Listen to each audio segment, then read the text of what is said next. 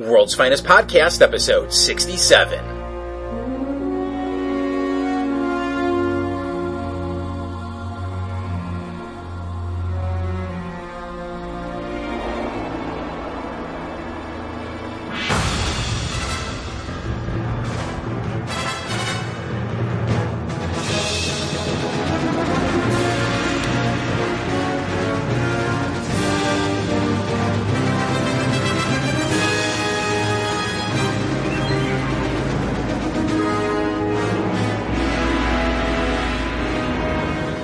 As always, I'm Michael Sims, and with me is James Doe. Hello, Michael.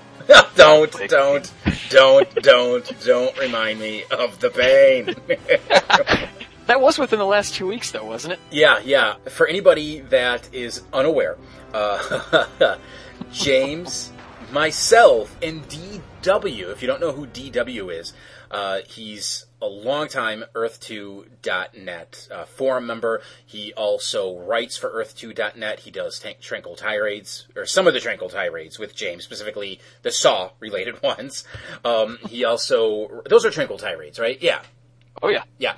Uh, he also uh, is a very frequent contributor of the uh, written version, well, the only version now of the Is It Wednesday Yet review series, and he also uh, he's on hiatus. Uh, I'm hoping he picks it up again, but he's also a contributor to Desmond Reddick's podcast, Dread Media. Over there, he does a video game review series called Brain Scan. Well. Um, us three, we got together for Earth2.net the show, episode 356, and we reviewed Saw 6. Yeah, it's like uh, two hours, two hours and 15 minutes of us um, figuratively bashing our heads against the desk as we talk about that abysmal crap fest. Um, it was fun though, very fun. DW, oh my God, had, yes, yeah, DW had never been on. Um, well, he'd been on Earth Two .net the show before, but never with like a co-host. He never sat down with me. He never sat down with James or anybody else. To he always did solo segments, and the fact that he was able to insert himself into the dynamic that you and I already share, and keep up with us, and in fact. You know, we had to keep up with him at times. I felt. I, I, um, I would, yeah, that's what I would say. Yeah, it was, yeah, it was amazing. I mean, it's it's a great episode. Um, well, one because we're bashing Saw, and two, just because DW was just awesome. I mean, someone at the forum said, you know, DW was the star of the episode, or won the episode, I think was the phrasing that was used, and I, I absolutely agree. He was great. Seriously, folks, you will laugh your asses off at this episode. I've listened to it about 10 times already, and I still laugh at it. That's what I was just about to say. I, I don't often go back and listen to old episodes of Earth2.net, the show, simply because, you know, I've been there for all of them, obviously, and then I sat down and edited them, so I've heard all of these at least two or three times but 356 is one of those ones, a lot like our Dark Knight discussion series, where I could just listen to it over and over and over again because it's it's it's it, they're just fun. So if anybody wants to hear it, uh, by the time this episode of World's Finest podcast goes up, uh, episode 356 of the show will no longer be on the main page, uh, but you could always just go to earth2.net over on the left hand side of the page. There's a link that says forums. Oh wait, never mind. Uh, there's other links besides the forum link uh, click the one that says Earth2.net the show, scroll down, uh, download episode 356, or of course, get it through iTunes. And uh, yeah, I, I, really have to say, I, I think you guys are going to truly dig this episode. It was it was so great, so great. So, uh, how did we get on episode 356? I don't even remember. well, uh, you know, I was no, uh, don't imitating John Kramer. Oh, don't do that. and I have to say, D, not, not, not, not disparaging your jigsaw voice, but DW, whoa. oh, yeah. oh, fucking hell, it was so good. Anyways, what else is up? What else is new? Oh, you know, I work five days a week and I go to school two days a week. What what really goes on with me? Yeah, yeah, that is true. That is true. Um, oh, we should also say, getting back to Earth2.net, I'm sorry, I'm sorry to segue away from your mentioning of being tired. My mundaneness. well, not mundaneness, but whatever. um, you know, we had mentioned it in the last episode of World's Finest Podcast, but of course, your video, your AMV, has been posted on Earth2.net. Uh, it's it's off the main page at this point, but you know, again, just go to Earth2.net over on the left hand side. There's a bunch of links. Click the one that says videos, and uh, you'll find it. Uh, previously, all of the AMVs have been. Um, you, you can only get them by downloading them. This is the first one that's actually uh, I've uploaded to a site called Blip, Blip.tv, I believe, and uh, so it's actually embedded. So you can choose to download it if you want. It's a large file. I want to say uh, like ooh 200 250 megabytes, something like that, James. Or 215, 215, yeah. So yeah, you could download it that way, or you can view it, you know, just right there on earth2.net. And the plan is to go back and actually get the other ones embedded, but that's going to be a slow process for me. So yeah, and you said last time you were working on another one, the Wonder Woman one. How's that coming along? You know, it's the end of the semester. I've had to put that to the side as I've got mega huge projects coming up in the next week to week and a half. So I've got to, as soon as as soon as the semester ends, I'll pick that back up. But it's uh, it's it, um, it's going to be a little while because I have to do a lot of editing on the on the actual movie itself, like splicing clips and whatnot. It's not going to be a very long video because I think the song that I'm using is only like it's it's less than four minutes long. Oh, so, okay, yeah. So it'll be a lot shorter. You know what? Normally we don't advertise that far in advance what we're doing on Earth Two at the show, but I would like to say that thanks to um, fan request, really. And I'm sorry, I should say listener request. I'm really always weird about saying fans. You know what I'm saying? It's, ugh, I, I, I, don't know. I, I know you guys are fans, obviously. I mean, I, I see how many people download this show, and there are a lot of you. Thank you for that. But it's, it's, I don't know. It's just to think that, you know, you have fans, and I have fans, and we have fans. I don't know. It's just, it just, I don't know. well, some of them even call them. themselves fans in their emails. So. It, that is true. That is true. But sometimes I'm just like, ah, I don't, I don't know. I, I don't want to, when I say it, I don't want to come off like, yes, I have fans. Um, I'm, I'm, a, I'm, a, I'm a celebrity on the internet. No, I, I, I hope I don't ever come off that way. I don't want to. Uh, but anyway, it's actually kind of funny. I do have a button on my my like mailbag thing that says internet celebrity. nice. Well, uh, thanks to uh, listeners, fans, uh, writing in uh, and requesting it. Um, James and I, we are going to be covering the Wonder Woman movie and Green Lantern First Flight for Earth2.net, the show. Now, the plan, and correct me if I'm wrong, James, is to cover Wonder Woman in December and then Green Lantern in January after James potentially gets it for Christmas. I haven't seen Green Lantern yet, but uh, of course I've seen Wonder Woman since I'm making a video out of it. But right. Of course, I don't know about GL, but Wonder Woman was fantastic. You know, right now I don't know what episodes those are going to be. Um, I don't know when those episodes are going to air. But, you know, I just want to say, you guys, you know, you, you put out the call and, you know, we're, we're going to deliver. So, you know, as we firm up an episode number and a release date, we will make sure to let you know both on earth2.net, World's Finest Podcast, and of course, also the forums on the earth2.net forum. So keep an eye out.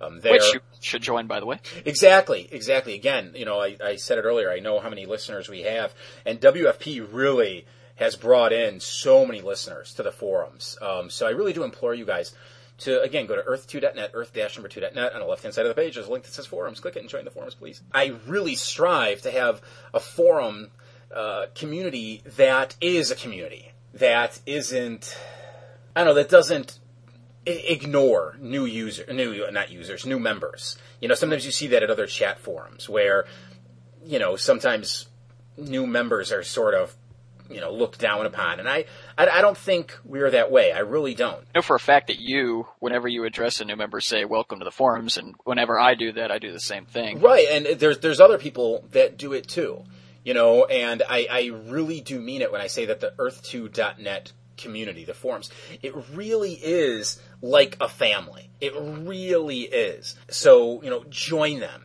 you know, even if you can't post often, that's okay. And you know what? I'm not saying join them so you can go to the world's finest podcast section and tell us how great we are. No, no, that's not what I'm saying at all. You know, I'm saying just go there and become part of that family. There's so much more to talk about than WFP. You know, you can talk about comic books, video games, movies, movies that aren't even geek related that, that, that, you know, go beyond the DCAU. If you want to start a thread about how your favorite movie is, I don't know, look at your DVD shelf and, and choose one, go ahead and do that. And someone will jump in and say, you know what, I like that movie too. You know, if you want to talk about sports, there's a sports section. It's not that active, the sports uh, section, that's true. But hey, maybe you guys can come in and make that section a little more active You want to talk about books. You want to talk about whatever. Whatever you guys want to talk about. The forums are there. Oh, enough of that shilling. Enough of the shilling for Earth2.net and all that. Let's get to the emails because I know we have uh, a pretty decent amount. Uh, and then, of course, later on, we have to get into our Zeta static uh, retrospective. Yeah, that was the point of this episode, wasn't it? Yeah, I think so, yeah. All right then. First one is from a new listener, Corey, who writes, I just started listening to the podcast about a month ago and I love it.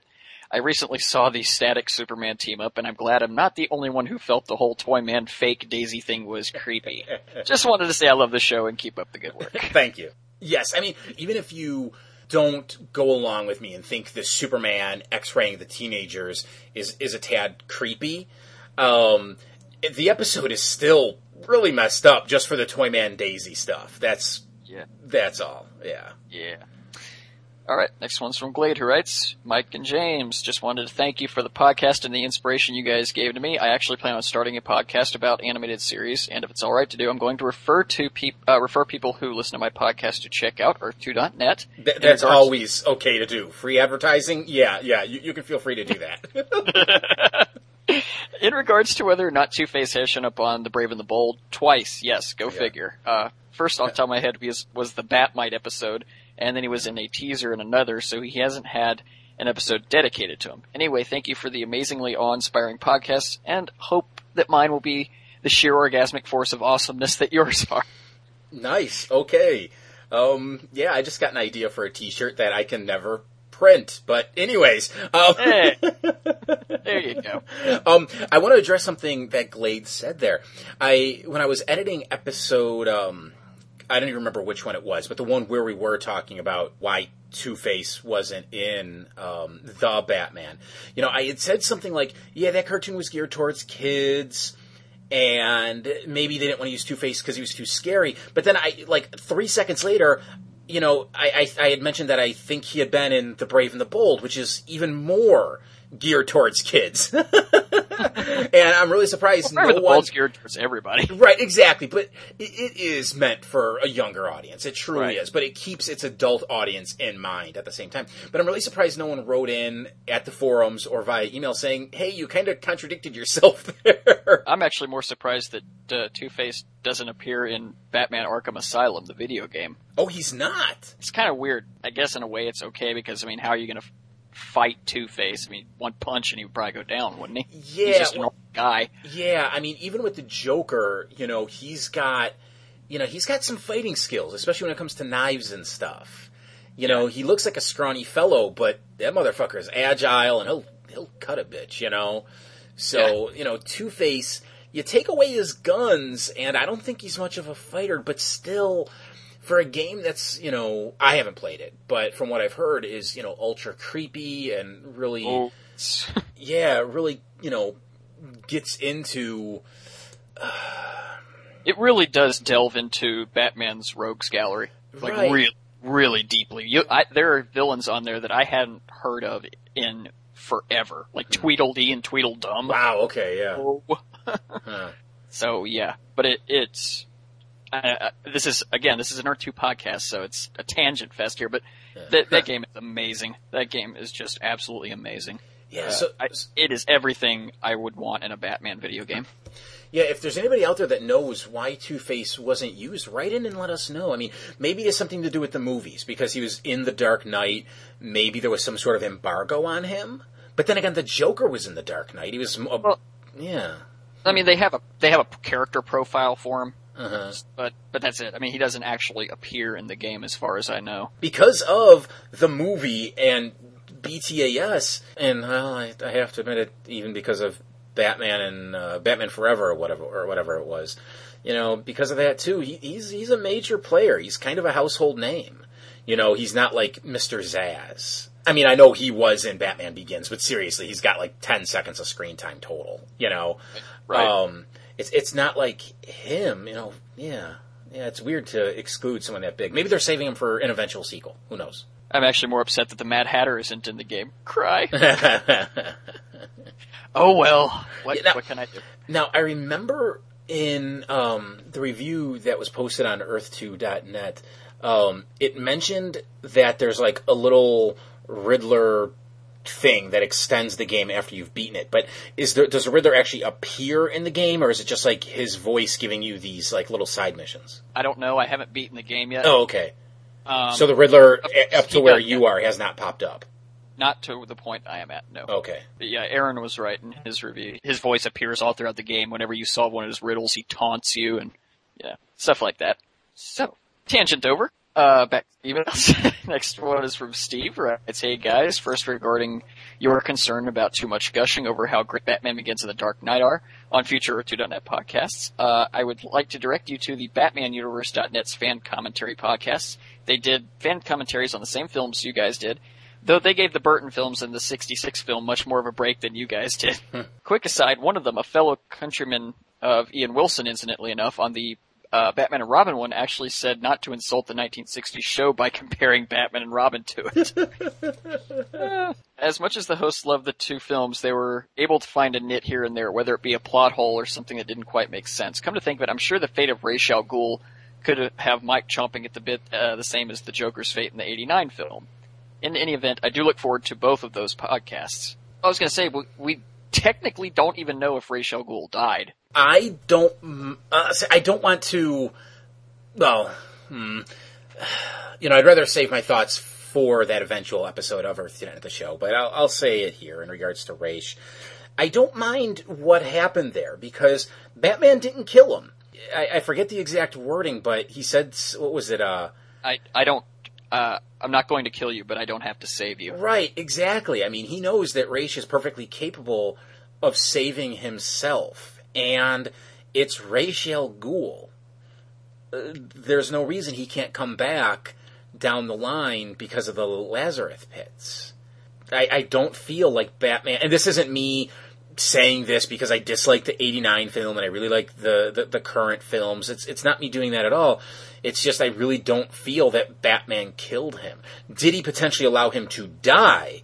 Yes, but there's a big difference between killing someone and allowing someone to die. So, and again, it's Ra's Cool. Exactly. okay, finishing up the email here. Second, I'm sure you'll bring this up anyway, but considering you both came into both Zeta and Static from relatively fresh eyes, since you both had admitted to only seeing a handful of episodes of both before W, uh, WP Project began, now you've both been privy to tons of comments and whatnot decrying both shows. Do you agree or disagree with the general opinion that these shows were not great? And I don't mean in comparison, of course, to BTAS, but in of, in and of themselves. we'll answer that later on in this episode, I think. All right, next one is from Oh, Gracie. wait, but before we get to that, before we get to that, um, I have to say, you know, the other day I was at Target and they had one of those. Uh, oh, what the hell are they called? Those four. I've mentioned it a- episode things. yeah, I forget. I forget what they're called. Four something something. Four something film, something like that. Where it's a two DVD set with each disc being double sided, and you know, so you get four movies in there. And they had all four of the 1980 and 1990 Batman films for like ten bucks. And I sat there and I looked at it and I looked at it. and I'm like, is it worth the ten bucks to own these? You know, because I have the Superman set, you know, so it would make a nice compliment to the Superman set. But I'm like, you know, with the Superman set, at least I have Superman 1 in there. 2 has some decent stuff in it. 3 isn't good, but it isn't terrible. At least off of memory. when and if I ever uh, get to reviewing that, my opinion may change. But off of memory, it's not terrible. You know, so that was worth the ten bucks. But these four, I was like, no, no, I had to pass it by. But I didn't. I did want to make people aware, in case they didn't know, that this thing does exist. I don't think those DVDs are Target exclusives. Uh, you should be able to find them at Best Buys or Walmart's. Uh, in fact, I know they're not Target exclus- exclusives because I've seen them on Amazon. So if Oh, you want to, yeah, so if you want to own all four Batman films for, you know, it's like I said, I think it's ten bucks at Target. I think on Amazon they're like 12, 12.50, maybe thirteen bucks. You know, you, you can you can waste your money. Okay, then. Uh, next one is from Gracie, who writes, Hey guys, so I was a little confused about where the rubber meets the road. Was it ever previously hinted at that Rubber Bandman has dyslexia? If not, it seems kind of forced for his character. However, I do love that they address this topic since, having dyslexia myself, it was extremely embarrassing as a kid to read out loud. So bringing this up with kids, even though it's not the greatest episode, makes it that much better for me. Um, no, I, they never had hinted at that before because I, w- I was actually wondering that myself, and I was think I was going back to episodes with uh, Adam in it, and I was like, this this was never hinted at before. So it- you're right, it is a little a little forced. But at the same time, because I was doing that too, where I was thinking about episodes that previously featured him, you know, I was like, did we ever see him in a situation where he had to read something? And I don't remember. Um, one of the episodes I'm rescoring today has Rubber Band Man. And in that one, he's in no position where he has to read anything. Um, but I haven't gone back and watched all of them again, so I don't remember. But again, you know, it's it, you know, it is that he's dyslexic, and he does say if he concentrates, if he has, if he can take his time, he can do it. So The you only one, the only place I can remember where there may have been something where he was reading was the episode with the uh, pr- sleazy producer guy stealing his beats for his own seat because he walks by uh, a table at the whatever Crazy Burger or whatever it was called, and he does something, and it, so I don't know if he was if they were playing the CD or if he saw the CD and recognized who was on it. So hmm. I don't I don't know that. Could, so if he was looking and reading at reading the the CD the words on the CD itself, they're you know then that would have been a plot hole. But I don't know if he. I don't know if again I don't know if they were playing the CD or if he was actually reading what was on the CD disc itself. Yeah, that's the episode that keeps flashing in my head as the one that might actually have him reading something. And, you know, reading it maybe a little too quickly is what I should say. You know, mm-hmm. not doing what he said, having to kind of slow down and take his time with it. But, yeah, can't say for sure. You know, again, if anybody out there remembers or wants to go back and look at that episode or any of the Rubber Band Man episodes to see if he's had to read stuff, and again, did it on the fly, you know, didn't have to take his time, you know, write in and let us know.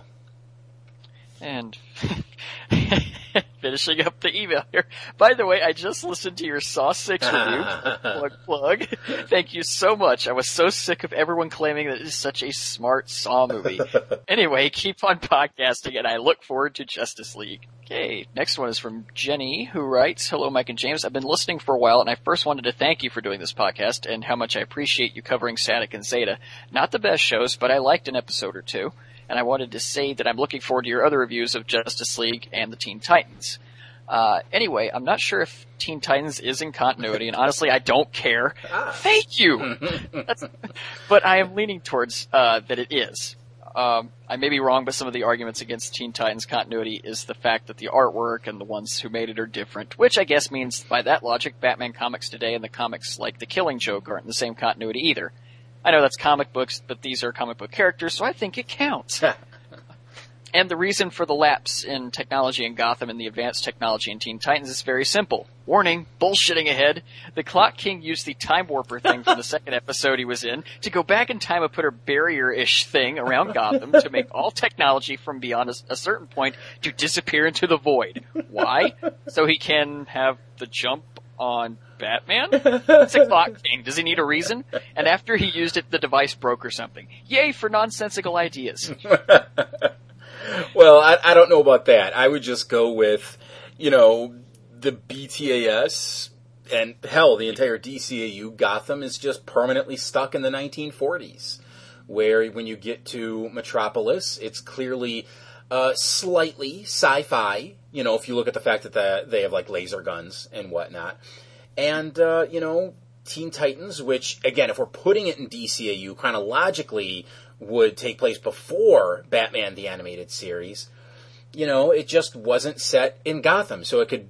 They, they weren't again stuck with the 1940s ish weapons and ideas of computers and things like that. So yeah. Personally, I wouldn't mind you covering anything, even stuff like The Batman, a series I did like, and Mike the Riddler in that series is kick-ass, and while BTAS Riddler is how I will always picture the Riddler, the version of the Batman uh, was original and really worked this series. The reason I bring that up is because James once said he enjoyed the Riddler from that series, and you dismissed it to his Riddler fanboyism. Did I really?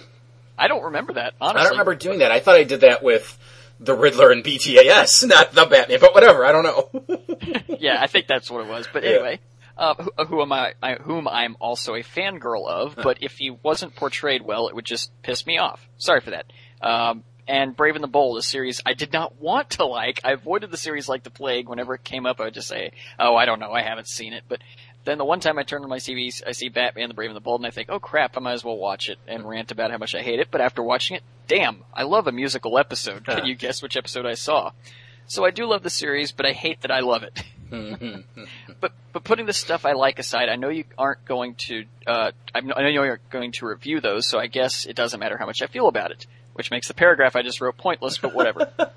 I know you guys haven't talked about this in a while, but I wanted to bring up anyway.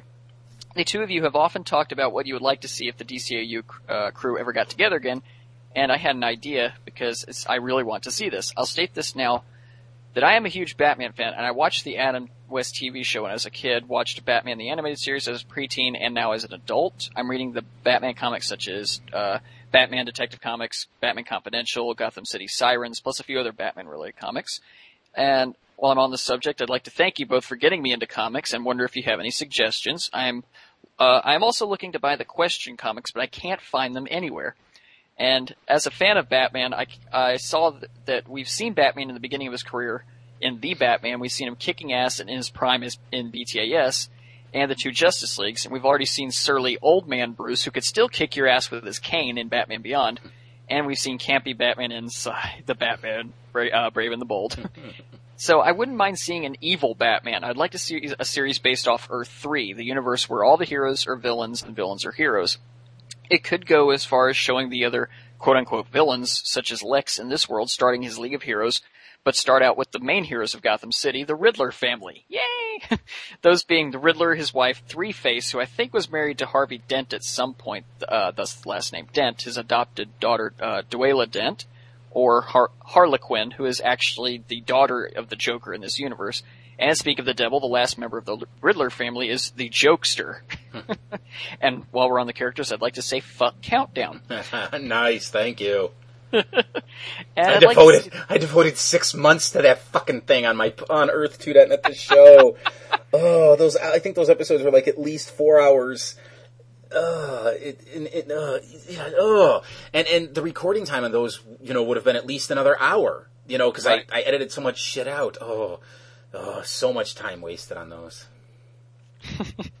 And because seeing Batman like this would be so confusing to the kids, just make it for the fans. Maybe pop off a few lines to show it is uh, in another universe for the dents. Hmm. Now, I wanted to ask Mike a question. I've heard plenty of times that James loves Bane, the Riddler, and the Mad Hatter, but I don't think you've ever told us who your favorite Batman villains are, and I'd love to hear who they are. Mine are the Riddler, Mr. Freeze, and Scarecrow, but I also love Catwoman, even though she's not strictly a villain.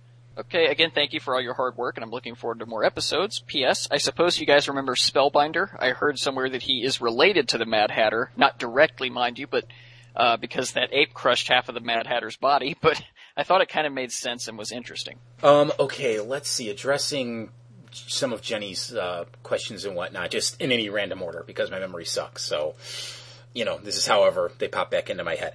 Uh, my favorite Batman villains. Um, I'll be honest with you, I do not read a lot of Batman comics. Um, I just I just don't. So when it comes to my favorite Bat villains, you know, it's more due to their portrayal in the DCAU. Um, so right at the top of the list, I have to put Mister Freeze. Um, let's see, Ra's al Ghul. I thought was brilliant until we got that thing in Superman, the animated series, whatever the hell that was. Um, uh, I, I, thought, even though I wasn't crazy about most of the Joker episodes, Mark Hamill just brought that character to life. So yeah, I, would really go with Joker, Ra's, Mister Freeze, and I'll even throw Harley Quinn in there. I thought Harley Quinn was usually awesome. I, I, I only paused there for a second because I was trying to remember if there were any moments where I was like, I didn't like Harley here, and I don't think there were ever really any moments. The only one there was was where she, where Supergirl was X-raying the wall, and she just nose Oh. right with Supergirl. That's the only moment I can think of where it was like, what? Yeah, that was a little weird. That was weird. Uh, but yeah, I, I'd throw them in there. I'm, I'm really still trying to think of in terms of the comics, and I just can't. I'm I'm sorry. Um, let's see. Oh, oh, oh, the the whole Earth three thing. Um, I know it's not going to be in the DCAU, but there's that upcoming Justice League movie. What's it called? Crisis on Two Earths, or I, I think it is Crisis on Two Earths. so, something like that, which is pretty much exactly what you asked for there. Um, again, not set in the DCAU. It started out as a DCAU project, but it got set aside. You know, it, it you know it was meant to be uh, like a return to the. Wait, was it meant to be a return to the DCU or was it meant to be an episode of Justice League Unlimited? I don't remember. That that I don't know. Okay, I forget exactly how it played out, but however it was supposed to play out, it didn't. They sat on the script, and then when they were doing, you know, they decided to do these line of movies, they said, hey, let's go back to that script. It got tweaked, so it was no longer in the DCAU, and uh, we're going to get it. We're, we're, we're absolutely going to get it. And it looks, it looks interesting. It really does. I can't wait to see uh, what they do with it. Because we get, um, oh, what's his name? Who's playing Owlman? I just forgot his name. James Woods. James Oh, yeah. Woods is, is playing Owlman. That's whoa. that has a potential to be like super awesome. Uh, so yeah, keep an eye out for that. I want to say early 2010, but I could be a little off on that. Um, I- let's see. Oh, go, ahead. Go ahead. Really, really quickly going back to the Bat villains there, Mm-hmm. and you were talking about Mark Hamill again. Going back to the Batman Arkham Asylum here, he sounds exactly like he does in in the series. It's amazing, even though he's he's he's in his sixties now, I think. So- No, is Mark Hamill really that old? I think. But I mean, I just wanted to make the quick point that uh, going off on what you said of uh, Mark Hamill bringing life to that character, he is just amazing in in the video game Arkham Asylum. It, it's just it's so fucking creepy, but it's great, and he's hilarious too because he says things you know he couldn't get away with on DCAU shows. Oh, Yeah, man, you're right. Luke Skywalker is 58 years old. Jesus. fifty eight. Okay, well, close. Wow. I, I really thought he was like early 50s. Wow. Okay. Okay. Hmm. Um, let's see. What else did, did Jenny ask here? Oh, uh, what was it? Something about the question comic books, right? She said she couldn't find them anywhere, and she wants to get into them. Yeah, if you're talking about like the original question series, um, I'm looking to sell my question comics. Shoot me an email if you're interested. I'm not joking. I'm really not joking. I was going to put them up on eBay in like the next week or two. So, you know, let let's talk. Let's make a deal. um, if you're talking about the more modern stuff featuring uh, Renee Montoya as the question, I, I don't have those. So, uh, yeah, I don't know. Um, let's see some other comic book recommendations. You know, without knowing you know your tastes outside of the Batman stuff, um, I would definitely say give Brian Michael Bendis's and Ed Brubaker's runs on Daredevil uh, a look. Um, it's very it's a very urban, gritty, noir style look at Daredevil and at just the world in which he lives. I know a lot of people are like Daredevil. He's you know they just kind of stick their nose up in the air at him and, and whatnot because he's he's kind of a hard character to grasp. I can admit that, but no, they really do a fantastic job with him. Um, I think Bendis is. Bendis's Bendis's yeah run started around like the early 20s of the current series that's going on. Uh, he wrote that series um, until I think issue like 81. Then Ed Brubaker came on at 82. Um, or thereabout, uh, wrote it until like 100, 15, 16, 19, somewhere around there. And then they renumbered it. They went back to the original numbering and it picked up again at 500. But Brew stopped before it, I believe he stopped. No, no, he did do 500. I take that back. Um, and then Andy Diggle took over. I'm not crazy about what Diggle's doing so far. So that's why I'm saying stick with the Bendis Brubaker stuff. That's excellent. I know she said that she is she's a Riddler fangirl. Mm-hmm. So if you do like the Riddler, pick up uh, Batman Detective, which is written by Paul Dini. It's a it's a really good Riddler story because that's when he uh, becomes you know a good guy and he. Oh, he- don't say what happens. I, I know what happens in that story, right? well, not yeah. I haven't read it in a while, so I don't remember the end of it. Uh-huh. So I'm not gonna be able. To, I'm not even gonna be able to spoil it even if I try. Okay. But and I don't know. Again, I don't know how what's going on in comics nowadays. I haven't re- uh, read a Batman comic recently at all, um, except for like the Resurrection of Ra's al Ghul. I think that was the last thing I read, so Ah. that shows you how far behind I am. Yeah, that's that's like two years old, I think, at least, maybe even three. Exactly. So, but um, yeah, I, pick pick up Batman Detective, and I don't like I said I don't know if the Riddler is what the Riddler is doing now in the comics. So I don't know if that story, if that if what's happen happened in that story is kind of still continuing here. But yeah, pick that up since you you do like the Riddler. Uh, you seem to like Justice League, so I will always recommend uh, JLA Tower of Babel. Yeah. Great, great story.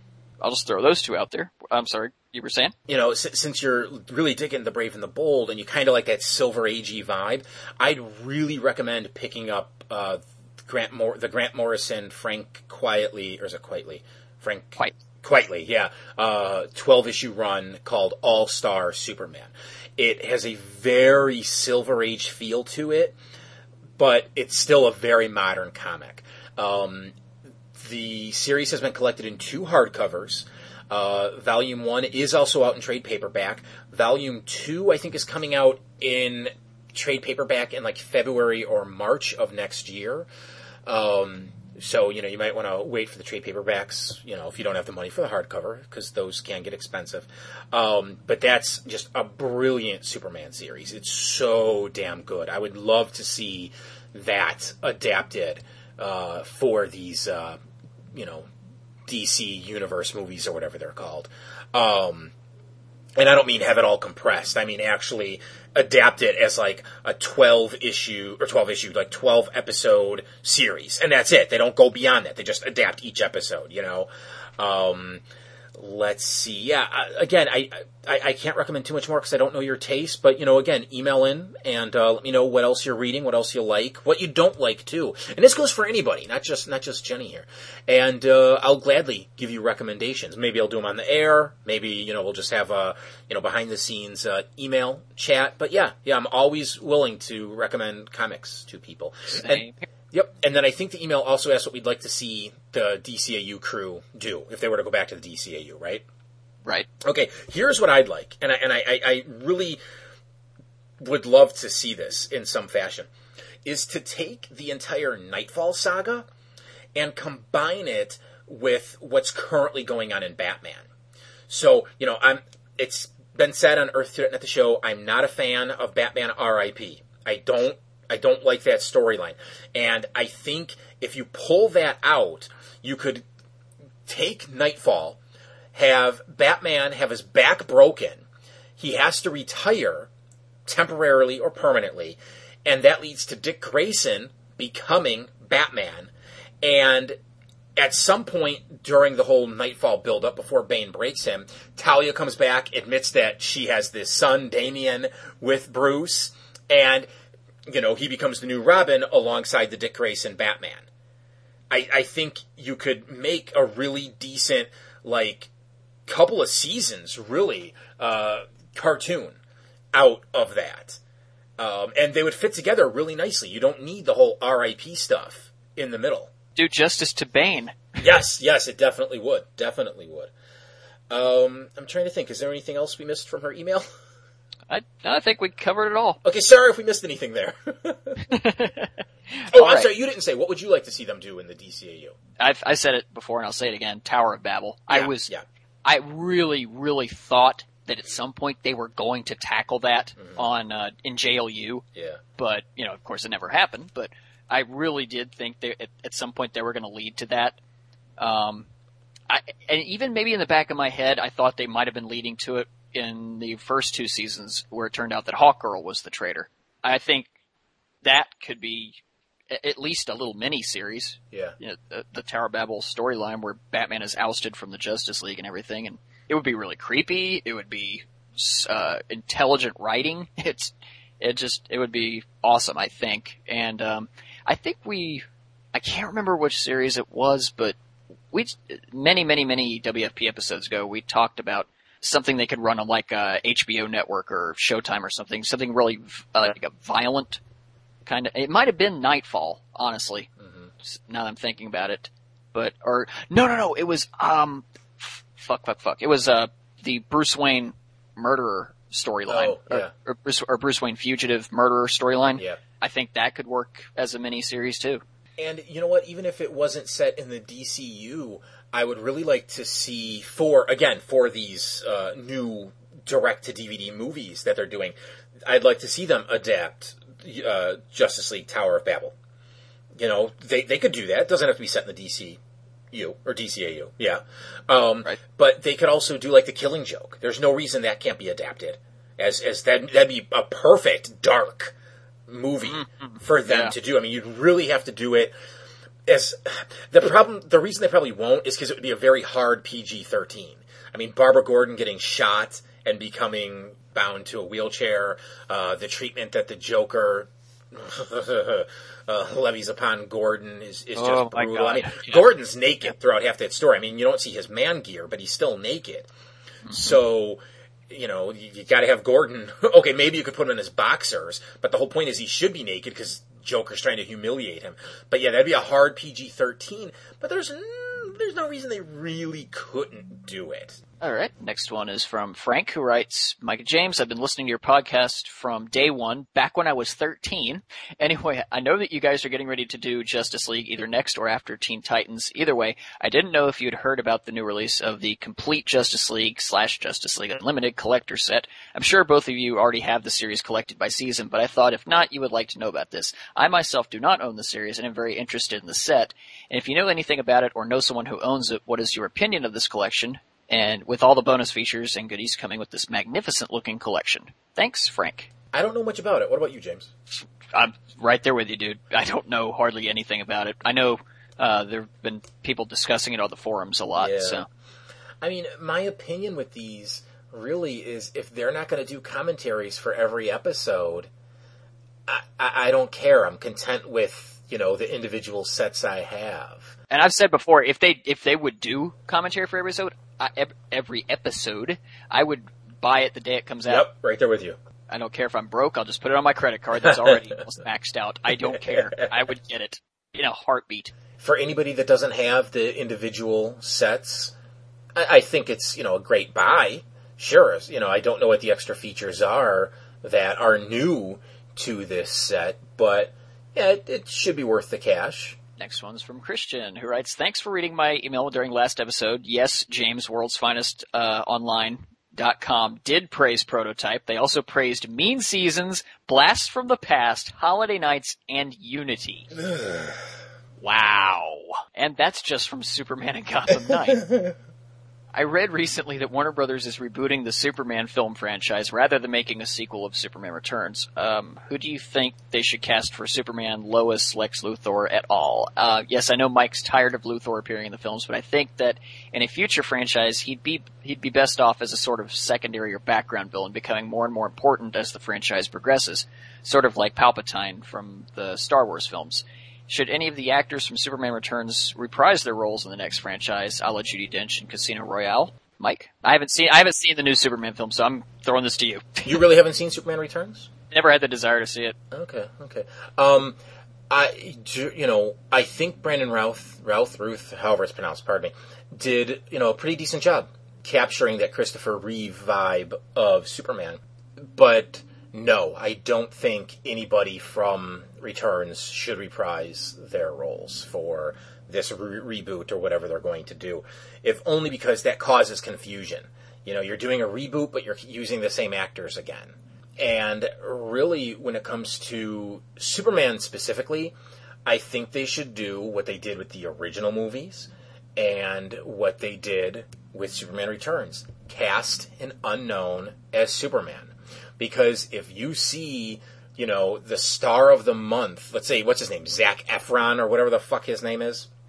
Oh You know, God. if you see him as Superman, you know, you're seeing him as Superman. You're not seeing Clark Kent. You're not seeing Superman.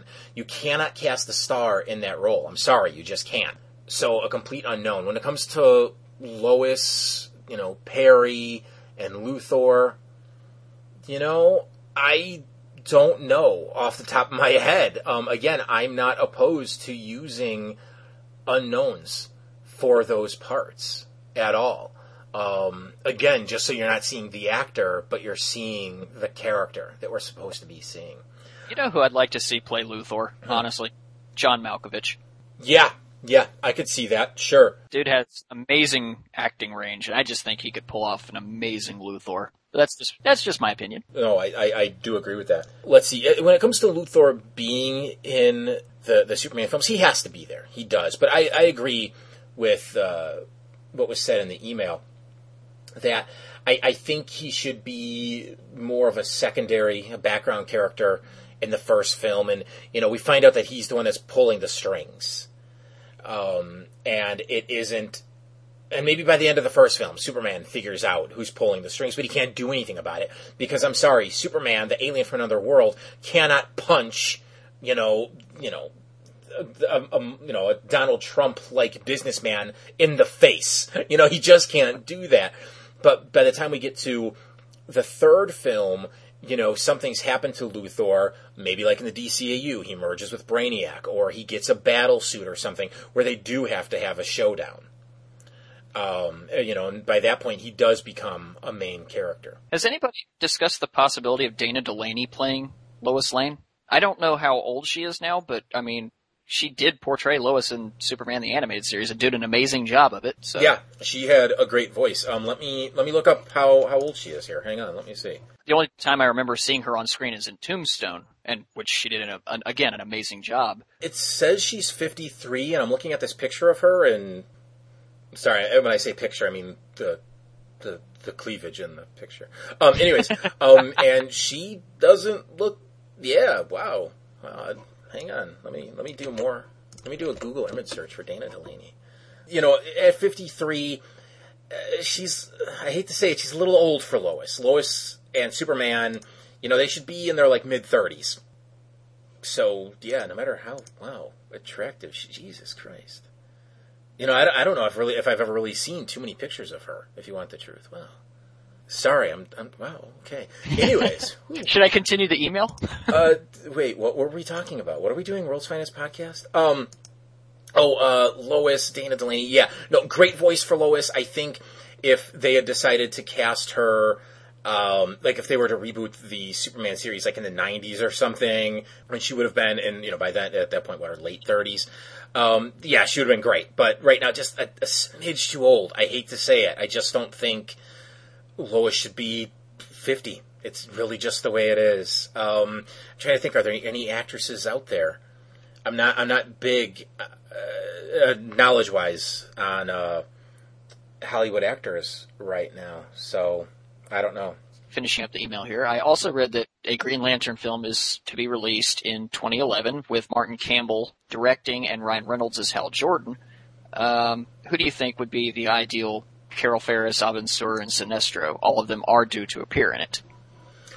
Uh, let's see. I, you know, I actually wrote about this over at the Earth2.net forums. Let me let me pull this up real quick because I thought I had some pretty good ideas for Sinestro, but I wrote it so long ago I can't remember. what about you? James? I have no, you any off the I have no idea. I'm again, I'm not not well, uh, not, you know, well versed on the Green Lantern mythos, so I, I, I really couldn't tell you. I, the only thing I know about Carol Ferris is from Justice League: The New Frontier. So, I mean, really, that's it. That shows you how little I know about Green Lantern. Okay, here's what I wrote over at the forums for Sinestro. Uh, I threw out a couple of ideas. I said uh, Zachary Quinto, who of course played Spock in the new Star Trek film, um, and uh, of course is you know Sylar from Heroes. The problem is he's a little too young. I think he has a good look, but again, too young. Uh, I think Hugo Weaving is a really great age. Yeah, Yeah, uh, that he's was he's awesome. got an awesome voice, and you know the dude can play a villain. Come on. And I the the last person I threw out again I knew was too old, but I threw him out there because of his intensity, and that was uh, pardon if I mispronounce it. Is it Jean Reno uh, from you know Le- uh, Leon the Professional? I, I don't know. Uh, he he was in one of the uh, Shenmue games, not Shenmue. Um, shit, not Shenmue. What's the game I'm thinking of? Shit, he, he was in some video game or another. I can't remember. But uh, let me let me Google him now. Uh, no, I'm not going to be, you know, doing a Google image search of him. Okay, Uh, hang on. you one get. Dubs to come up here and count the homoerotic comments, I guess. Oh, oh, oh, Onimusha. Onimusha 3. I said, what I Onimusha. Yeah. okay. Uh, yeah, he was in that. Let's see. Uh, for Carol, I had suggested uh, uh, Eva Green, who is in uh, Casino Royale, uh, mostly because you know she she had a classiness to her, but she also had sex appeal. But the classiness was more important than making sure she looked like a sex symbol, and that's exactly how Carol Ferris should be portrayed because she's a no nonsense businesswoman, but at the end of the day, you know, she ends up becoming, you know, uh, what's her name? Uh, shoot, what's what's the name? What's what's Carol becomes? That's Star Sapphire. Something. She becomes a villain in the. I in thought the she, I thought she did become What's- Star Sapphire. Was is it Star else? Sapphire? I, I I I thought I was getting the name wrong, but maybe it is. Maybe the name is Star Sapphire. Oh, hang on, I'm looking it up here. You're talking about that, yeah, the villain that appears in Justice League several times, right? The cartoon. Yeah. Oh, it is Star Sapphire. Okay. For Yeah, some Star reason, Sapphire. I was thinking that was a different character. I thought I had the name wrong in my head.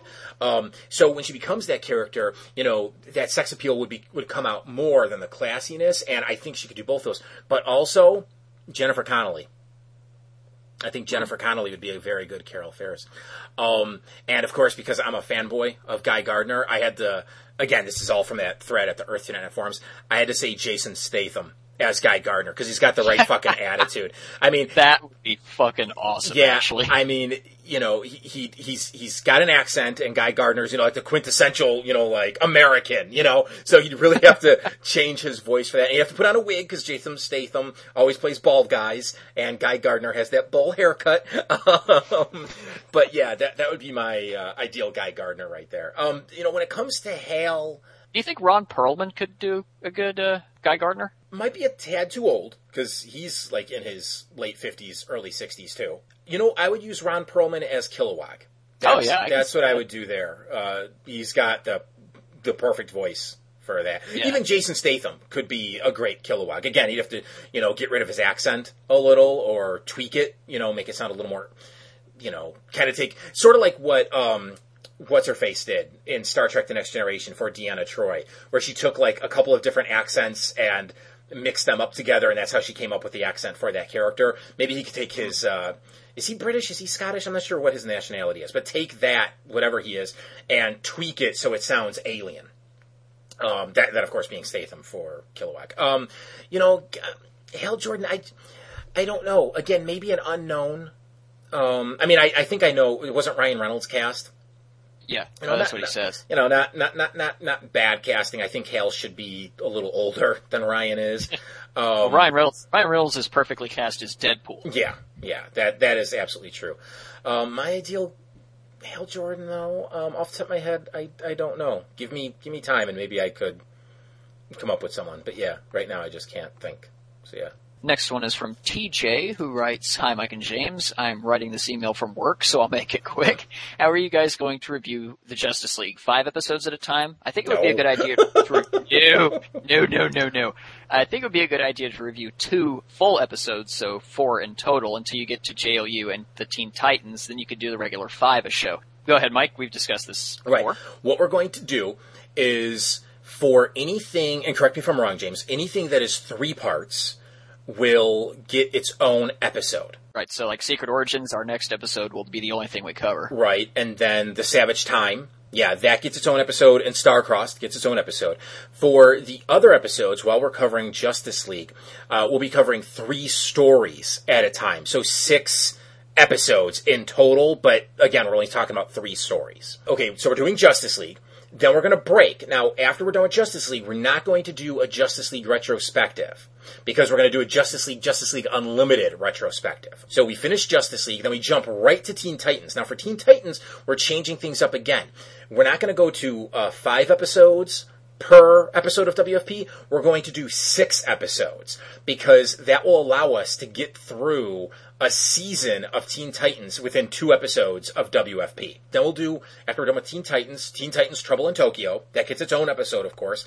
Then we're going to do a Teen Titans revisit. Then we're going to go to, to Justice League Unlimited. And we get to Justice League Unlimited. Um, I'm looking at this. And yeah, then we're going to go back to our five episodes per uh, episode of WFP until we get to the last episode where we'll, we will be covering, uh, or I say last episode of Justice League, I should say, where we will be covering three episodes of Justice League Unlimited. Then we're going to do a Justice League slash Justice League Unlimited revisit. And then for the final episode of World's Finest Podcast, episode 100, we'll be doing a complete revisit slash retrospective of WFP, covering everything up to that point. So that is the lay of the land when it comes to the WFP future. Refresh mine and everybody's memory. When are we uh, covering epilogue? Oh, yes. I don't know if we've ever actually said that. Okay, when I said in the last episode of uh, our coverage of JLU, we'd be covering three episodes, what we are going to be doing is Alive, Destroyer, and Epilogue. Of course, Epilogue was not the last episode of Justice League Unlimited that aired. In fact, it was what? It was the end of the first season of Justice League Unlimited, correct? Correct. Right. So why are we covering it as the last episode of Justice League Unlimited? Simply put, you know, I know that breaks away from the way we generally do things on the show, covering things by production order. But James and I, both of us felt that Epilogue was the perfect ending to the DCAU in the way it ends mirrors the very first episode in the DCAU of Batman the Animated Series on Leather Wings. Because that opens with Man Bat flying through the sky, going past the Zeppelin. What was that? Or whatever the line is. And epilogue ends the way that one began. So we figured, let's save that for the end finish up the email here. Um, I'm going to miss the reviews of Static Shock, a show I think is underrated. Granted, they had a ton of crappy episodes, uh, but I really enjoyed the family dynamic the show had. And as always, thank you too for WFP. It is a great compliment to the DCAU. P.S. Mike, what kind of recording software to use? A uh, really good free one is Audacity. Hey, how about that? you know, I'm actually surprised we haven't gotten this question more often. What we use, of course, James and I, we speak over Skype, and then we record with two different sets of audio software. Uh, we use Pamela, which um, is an add-on for Skype, and that actually captures James's audio track. It captures mine too, but for some reason, when we use Pamela, sometimes we run into problems, and that's when we get that what I always call that fist and mouth syndrome, or like that, you know. So while recording, um, I'm re- also recording a backup just of my voice track in Audacity. And then, you know, those are saved separately, and then I merge them um, into one big file, and then I edit in Audacity, and then, of course, it gets compressed down into an MP3 again in Audacity. So, yes, been using Audacity since the very start of my podcasting days, all the way back to the first episode of Earth2.net, the show. No, I take that back. Uh, it wasn't until episode two three, two or three actually, three of Earth2 the show when I started using Audacity. Those first ones were actually recorded on my iPod. I had a little adapter that allowed you to record on the iPod. So that's kind of why they sound so shitty. but, uh, well, hey, look how I sounded through the first what? How many eight episodes of WFP? yeah, that's true. That's true. But uh, yes, yes. If there's anybody out there that's looking to start a podcast and they don't have, you know, like a Mac and a my understanding is a really swanky program like GarageBand, I highly, highly recommend Audacity. It's very easy to use, and as has been said, is free. So that, that that's a big benefit. mm-hmm. All right. Next one is from Jacob. Who writes, Hey guys, with another chapter of your podcast wrapping up, I wanted to say how much I've enjoyed listening. Aside from purchasing the first season of Zeta and the introductory four episode Static Shock DVD, I have never seen any other episodes from the series, or from, from either series. Therefore, I can't think of a greater compliment to give you guys, uh, give you both than to say your reviews and rants were just as much fun to listen to, even if I had seen them. Huh. While I would like to have uh, followed along, and maybe someday Warner Brothers Home Video will let me, I can honestly say your coverage has filled me in so well that I almost feel like I have. That takes talent, gentlemen, and you both have it in spades. Thank you. Wow. Thank you. Thank, thank you. yeah. You know what? I, am going to say something in the hopes that um, you know, it, it, works out this way. It seems like every time I say, "Oh, we'll never see that on DVD," a week later, it turns out that it's coming out on DVD. So this is what I'm going to say: We're never going to see the second season of Stat or of Zeta on DVD, and we're never going to see, you know, full season sets, you know, of Static Shock on DVD. Exactly. Yeah. I hope they never release them. Yeah. now, now, now, let's wait for the emails to pour in, being like, "Did you know it's actually coming out?" And I'll go, "Yes, it worked." awesome. Yeah, because you know what? Even though I might not be totally high on Zeta, you know, and and you know, it, it's true. Static wasn't always the best. I'm a completist, you know? So Yeah. I've got all these other DCAU shows on my shelf. And I would like these other ones. Please, Warner Brothers, release them. I will buy them. Okay, I haven't bought the first Zeta season yet, but I will eventually if you release the second season. Truth be told, I still need to buy four of the Teen Titans season sets. What the? But Get I can't- to it, sir. They're nowhere in stores. I don't think they even produce them anymore. I can't Oh, find them anywhere, and I'm sad. Oh, that that that blows. Yeah, I'm having to eBay, I guess. Yeah. I, that's where I got season four. Yeah, oh well, what are you gonna do? Before I wrap this up, I wanted to share with you a discovery I made the other day. I'm not sure you know about this, but there is a hidden commentary track on the Superman Season 3 DVD for Apocalypse Now Part 1.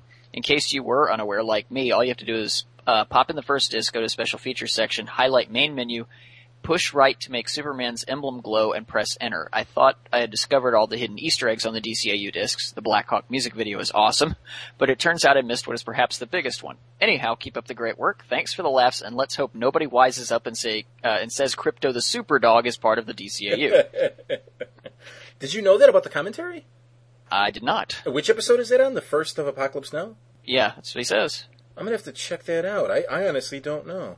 It's been so long since I've had to look at those. Maybe I did know about it and I did listen to it. I'm just not remembering. And that's it for emails. Awesome. So speaking of awesome, the super awesome, super British Ian Wilson, as he does, uh, t- took some of you know the, the the funniest and dare I say most controversial moments of World's Finest podcast, and he has submitted his what are we calling it? Um, Clip montage. clip montage. Yes, that's it.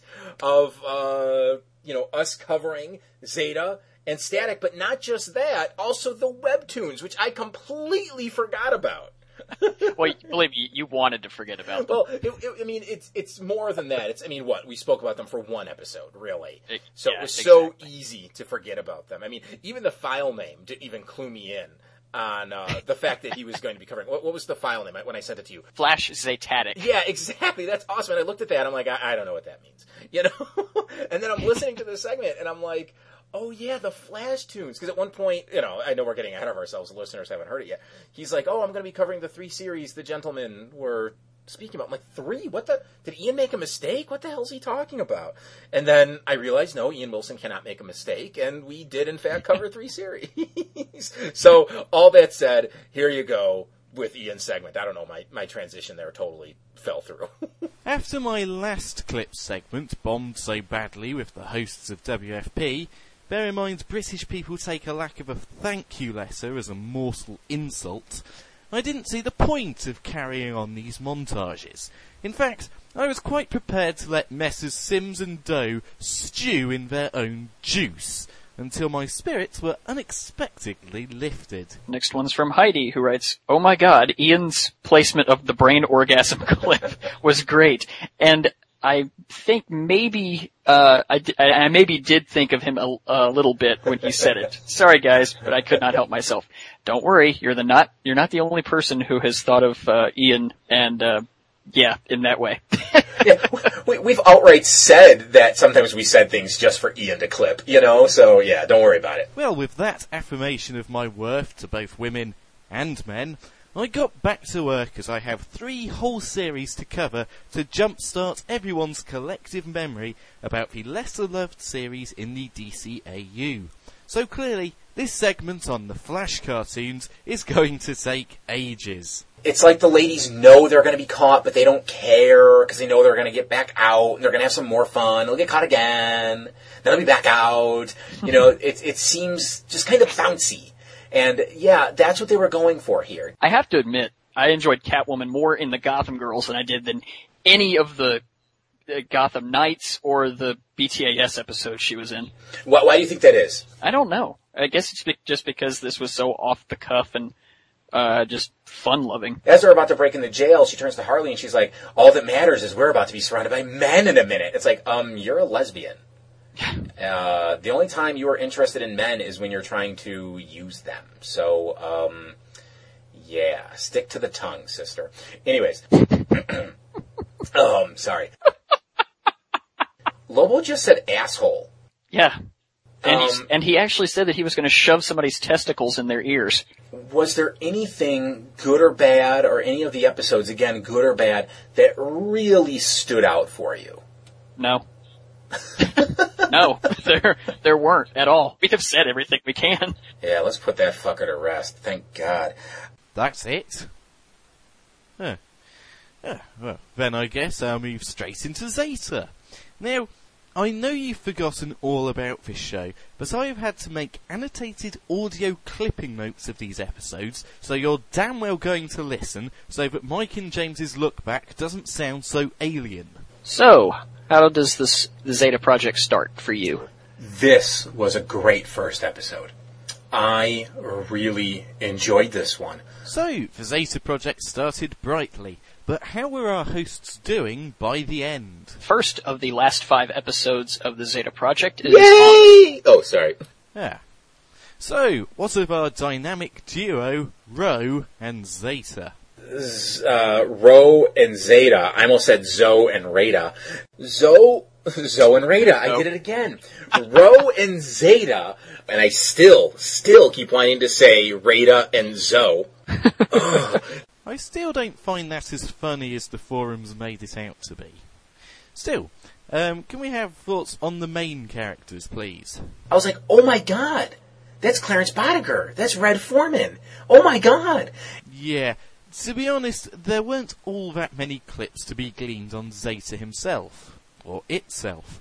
So let's just skip to Ro. I love Ro. I mean, I I told you this when uh, what was it the last episode of Batman Beyond? I, I loved her character design. I liked her character, um, and I love the dynamic between Ro and Zeta already. So, Ro clearly impressed, which is just as well because she follows another female sidekick to a DCAU show star, which wasn't lost on the hosts. What are you thinking of Ro so far? I know this is a loaded question because we asked this same thing of each other when we first met a certain character from Batman Beyond, and we were all like, "Hey, she's not so bad. What's the problem?"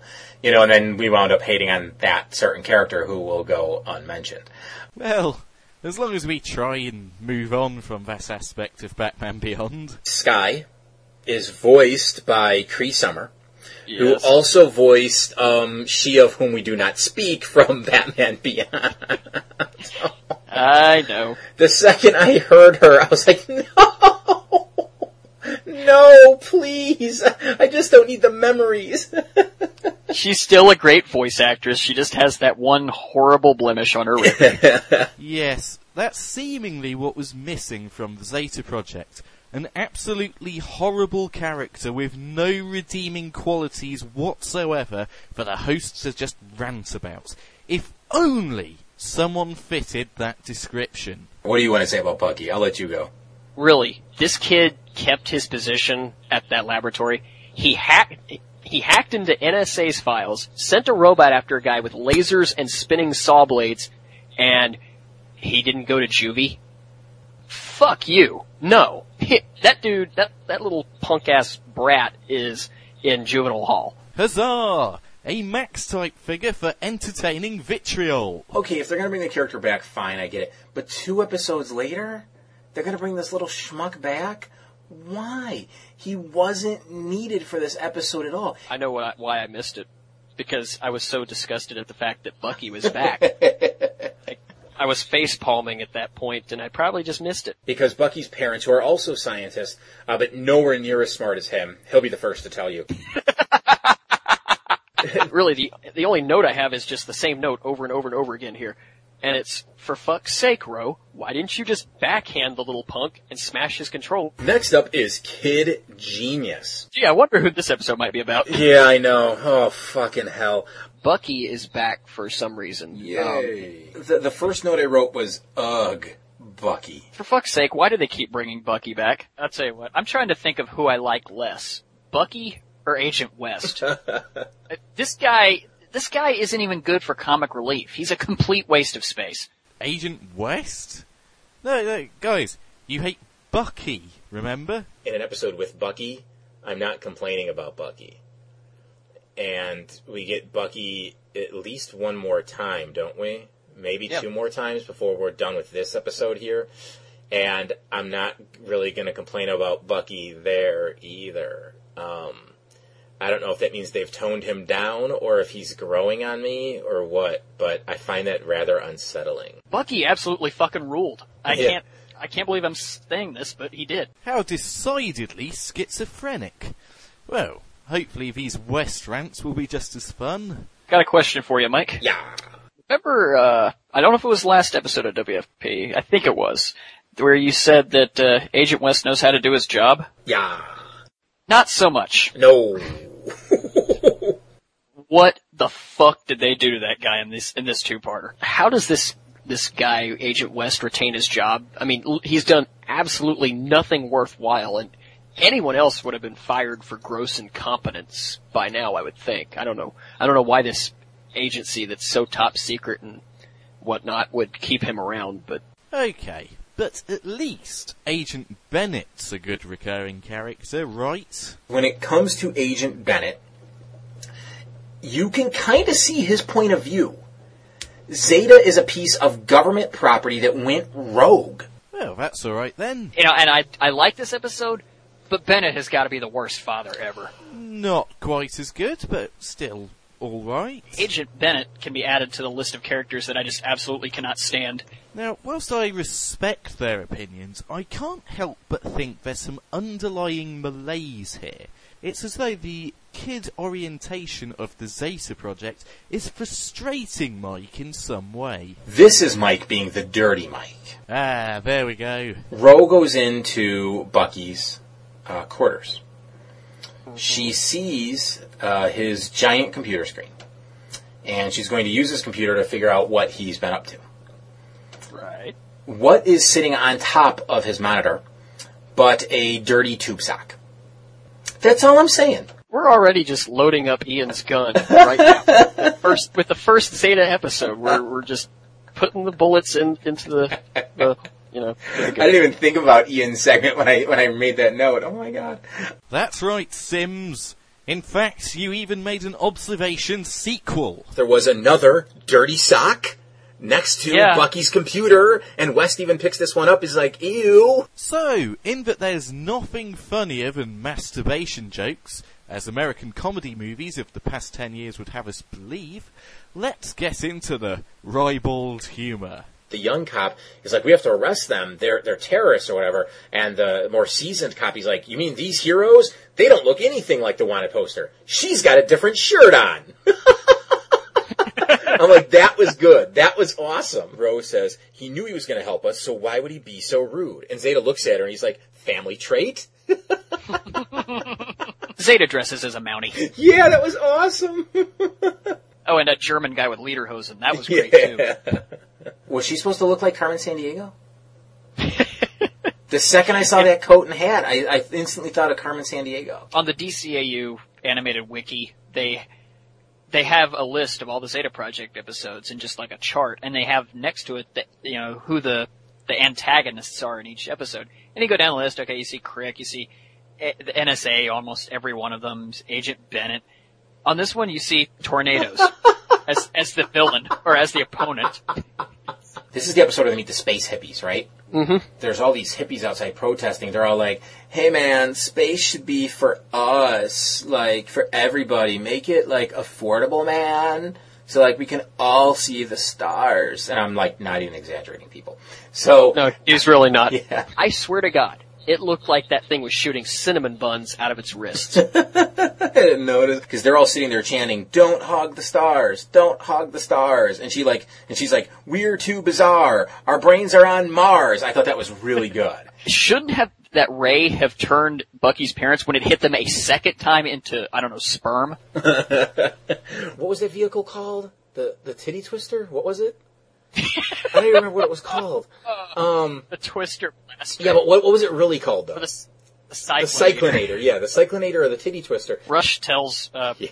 Bennett that West has gone off on the hover thing, and Bennett just says, "Shoot him." Shoot him down now. And Rush, Rush just goes, "Aw, don't tease me like this." An F5 is coming, you know, the, the meanest, nastiest tornado there is. And uh, Carl's all like, Brock Lesnar is descending upon Kansas. I'm sorry I had "Hey, to that would have made this episode a thousand times better." I got to tell you, anything with Brock Lesnar is, is is is awesome instantly. Okay, Uh, I love Brock Lesnar. And lastly up today is taffy time. Yes, that's right. I said taffy time. That's why the show only lasted two seasons. It turns out Ro died of cancer. Aw, that's horrible. And I've saved this clip for the end as it's labelled Mike implies gay pedophilic robot sex. And uh, Zeta tries to get into the pants of the younger brother because he starts hitting on him by talking about science. And uh, oh, oh wait, that didn't happen. Sorry, I, I just made that up. Oh, oh my Anyways, god. um, Charming. So, having heard the ugly, let's finish off with the good and the bad, starting with the latter. we see that Wade doesn't respect robots. Oh no, he treats them like servants. He tells them to get him more lemonade when they're programmed to get him lemonade in the first place. They actually have interstate signs that say Area 51 ahead. Yeah. I don't think so. Uh, they're going back to his parents' place because the geeky fat guy who lives with his parents, that's not a cliche. Oh, one big question I have is, when Agent West gets knocked out, was he knocked out by a cardboard box? Oh, we can't assassinate a terrorist. What? Shut up. Zeta got knocked down by a computer chair. Yeah. Okay, the dude just walks up and kisses your girlfriend, causing her to faint. And though you facially show your displeasure towards this, you just drive off to get something for her and leave them in the cabin alone with her.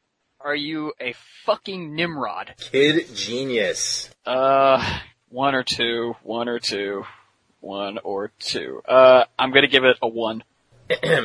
Baby chest. Don't give baby chest on WFP, sir. Oh, it's a zero then. I think my big problem with this episode is in the first episode, Bennett specifically says they want to apprehend Zeta and not harm him. But in this episode, that EM force field, the electromagnetic force field, was going to destroy him. I really couldn't get past the bad animation in this one. There are a lot of douchebag scientists in this series, aren't There's there, a Mike? ton of them, yes. This episode is the definition of average. Yeah. Christ on a stick. This episode sucked so hard. Oh my god. Uh, this this episode officially gets the first fuck this episode of the Zeta Project. First, I have to say that Batman is way out of character. Oh yeah. I mean, he is grossly out of character. It's like, oh look, Zeta's running amok. I'm gonna go destroy me a robot, Bruce! This is like the the, the retarded cartoon version of iRobot. The sultry daughter who kisses the security guards to get out at night. That guy was just slimy. And I know you had to have been getting the same vibe I was getting. Oh yeah, absolutely. With the pictures of Ro all over his wall, uh, if I were Ro, I'm getting the fuck out of there. It was supposed to show Zeta uh, basically growing a conscience, um, and all of that just fell flat for me. It just it just didn't work on any level. if this guy Crick is going to turn Zeta into the NSA to collect his reward, he sure isn't doing a very good job of endearing himself to them by attacking and assaulting two of their agents. But speaking of not making sense, um, you can be arrested for having no money. And the episode ends with Wade having a newfound appreciation for his robots, and no longer are they just his servants; they play basketball with him. I'm not making that up. No, he's not, folks. I got it. Oh my god, this episode is terrible. In every aspect, this episode is terrible. So Kevin's name is cleared, the douchebag scientist of the week goes to jail, and the series ends. But let's end Zeta on a cheery note. This is uh, one of those rare ones that is so good, I could throw it on and just watch it. To get away from the rants for a minute, uh, Clancy Brown. Yay! Oh yeah, I was shocked to see him come in to to play a one-off character like that, but that was cool. I really liked this one. Yeah, it's a, it's a good episode. I mean, I really liked this one. One thing I, I did really, really like about this episode was the way that they explained how Zeta regained his memories. Yeah, that was Uh, clever. Shifting, yeah, it really was shifting the memories to this thing and then shifting it right back. Yeah, I like the fact that they're building continuity from one episode to the next, uh, and they're building up this side character. I mean, really, your three main characters are Rose, Zeta, and Bennett, hmm. but they're taking the time to build up Agent Lee, of all people. And this whole episode was a focus on Agent West. So they, they are focusing on these smaller characters, and you know that's that's always been a strength of the cartoons in the DC animated universe.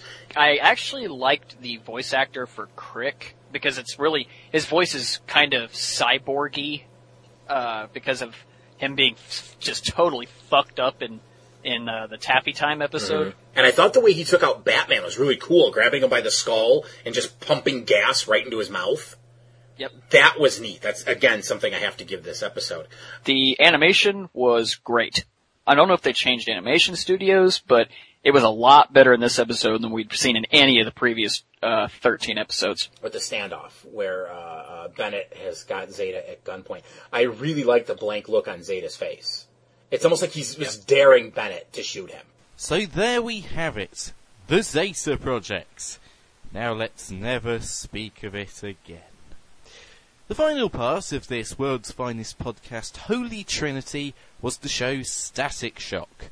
Unlike the last two shows, which saw a fair degree of agreement, Mike and James were at times a lot more split on the adventures of Virgil Hawkins. The foe was just so lame, so terribly, terribly lame, that for me it kind of distracted from the story they were really trying to tell about uh, Virgil's mother.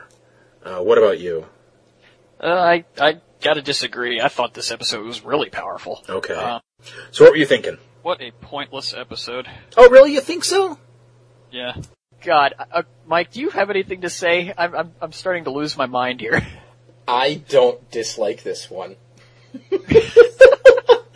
I I could not watch this episode again. I'm giving this one a five. I think I'm high. I think you're high and your grades are high. nice, I like that. Sorry, I think I've got the wrong show here.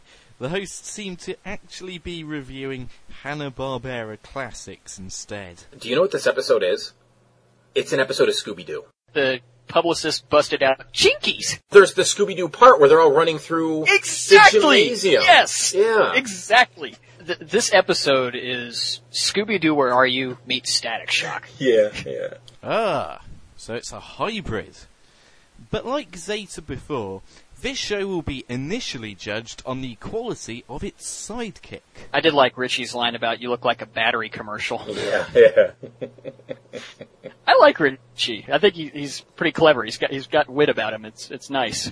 So as a sidekick, does that make him, you know? You know, I know it's only three episodes in, but it's really nice to see that Static's buddy is actually useful as opposed to she who shall not be named from Batman Beyond. Ah, but does it digress when he too turns super? This young hero, that being Static, has a partner who is actually worth a damn, unlike a certain other young hero we discussed not too terribly long ago. Good stuff. So the central pairing of the show is a memorable one. If only the same were true for the villains. Francis F. Stop Stone. F stop.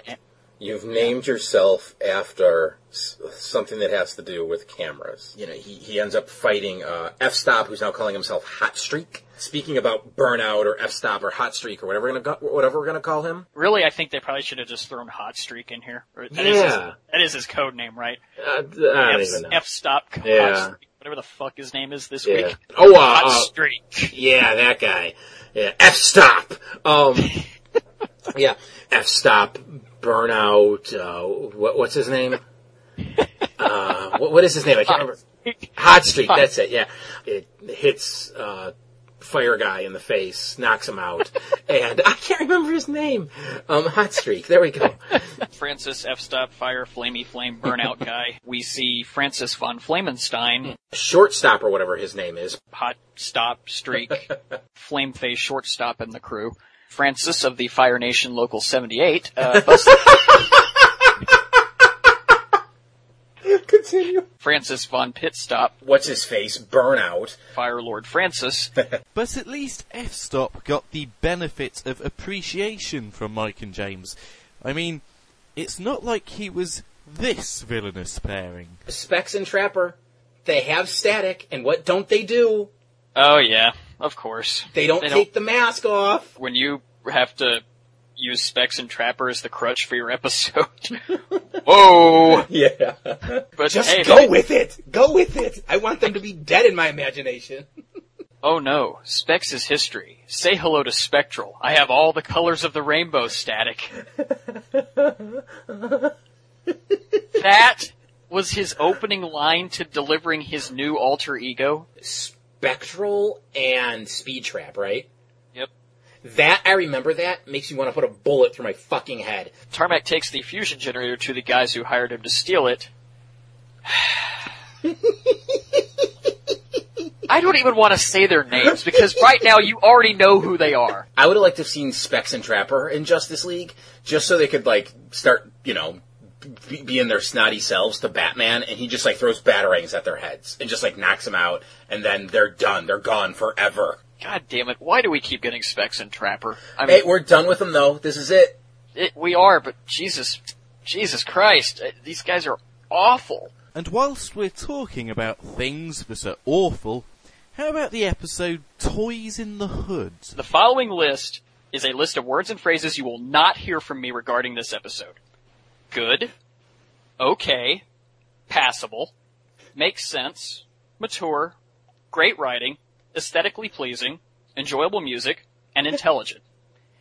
These, however, are some words and phrases you are very likely to hear from my mouth in this episode. Ugly, idiotic, travesty, character assassination, creepy as hell, baby chest, absolutely wrong on every imaginable level, and and there's a good chance you'll hear the hear the words bowel movement in here somewhere. we finally get the conclusion to the greatest unsolved mystery in all the DCAU. Whatever happened to Toyman and his sex slave of a robot? Police take Toyman into custody. Superman leaves. Static and Daisy have a romantic moment uh, flying through the sky, and I'm ready to shoot myself in the head. I would rather listen to Kangor's greatest hits than this Superman theme ever again. So they're continuing that trend with the body of a 15 year old girl. That is so fucking sick to me. It's one of those things that almost makes me want to say, you know what? We're done with static. We're skipping the, the, the look back and we're going straight to Justice League. I don't want to hear any justification about it. None at all. Ah, yes, that side of Mike that I felt the wrath of in the Batman Beyond era. But this time, the people fought back. Despite the fact that I said I didn't want to have any debate about the topic, y'all still went to the forums and decided there was going to be a debate about the topic. Man, your rant about Superman X-raying three kids, totally over the top. I'm occasionally surprised by your impressively puritanical worldviews, man. I probably did go a little overboard there. Victory, comrades! Victory over the oppressive overlord. Although, in fairness, calling Mike puritanical is way off the mark. I mean, you're talking about this man. As always, I'm the grumpy as fuck Michael Sims, and with me is the tired as all hell James Doe. I'm not a young black man. What do you want to see in Static? Class president goes crazy. Okay, and they wrote this. But still, he has to take that into himself before he puts it into the balls. That, that sounds really weird. But that, sounded, That was great. That sounded weird. Um, Static should just start walking around and being like, "Oh, Richie." Sorry. Okay. God, no. He can retract his tentacles into his body. That sounded so bad. Anyways, moving on. I'm just always afraid people are going to be like, "He's just going to buy hookers and coke with it," and I'm like, "No, never had coke." Douchebag. As he's going- oh, women and your lovely, oh, lovely parts. And what can we blame for this, other than human nature? Why, Rubber Band Man. The number one reason why this episode just fails massively, the girlfriend is not Rubber Band Man. Oh no. Thank you, thank you. I don't like Rubber Band Man's costume. It's it's yeah, it, it looks like barely any thought was put into it. But I like the way he moved, kind of the fluidity of him. I like the arc they've created for Rubber Band Man in general. The problem is I don't like Rubber Band Man episodes. Like with Zeta, there was the occasional host flub in covering Static Shock. And Virgie and Rachel, uh, Virgie. Virgie and Rich- Rachel. God damn. And the old reference here and there. And possibly the power to kill a yak from 200 yards away. Only Tenacious D fans will get that. That's telekinesis, James. But I'm pushed for time, so let's get the good, bad, and humorous out of the way before I bore you incessantly. First, the good. Well, Mr. Sims, thoughts about the opening episode? I thought this was a really strong opening for the most part. This might be the best animation we've seen in a static episode yet. I like them showing Static's inexperience. Because remember, he's still really young and hasn't had these powers that long. Before I even summarize this episode, I think it's safe to say that if you've never seen Static Shock or only a scant few episodes of it, this is probably one of the episodes you know about anyway. Yep.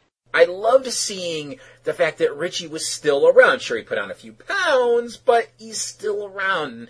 They're, they really are, as you said, building uh, Robert Hawkins up into a great uh, secondary character. This episode, I think, is the best example of how awesome this show can be. Is it tackles, you know, really very real problems in society, and it doesn't sugarcoat it. And Again, finding new ways to use his superpowers. the voices in the dark, they call me something, permafrost. And, you know, pardon the expression, it was rather chilling, I think. Ah, speaking of Ebon, awesome, awesome character design. Hells yes. And the way they used his powers, where, you know, he envelops these, these people and, you know, they, their body piece by piece seems to be disappearing into the shadows. That was awesome. And now, the bad. I can sum it up by this. Terrible, bland, cliched villains led by an even, even more laughably cliched villain. Next up is Attack of the Living Brain Puppets. Seriously? Oh, fucking hell. Static and Gear got soaked with that antidote, but they Thank weren't you. stripped of their powers. I thought what they did to the Batman the Animated Series music, you know, the Batman music, was just brutal. I think we need to have a Static gets uh, thrown into a dumpster alert.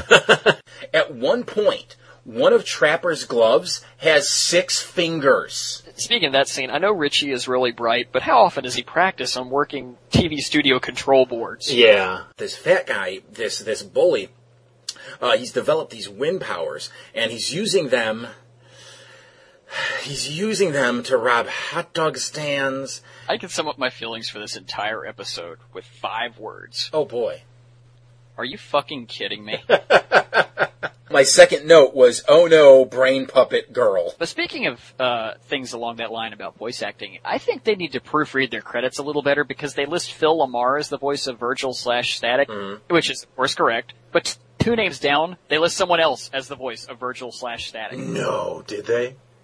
Yeah. It is true that I don't listen to like modern rap and, and, and hip hop, but I don't hate the stuff. I hate the music in Static Shock. is what it is. I have like seven note, maybe six notes for this episode. Not a single one of them is positive. Oh my sweet merciful Jesus.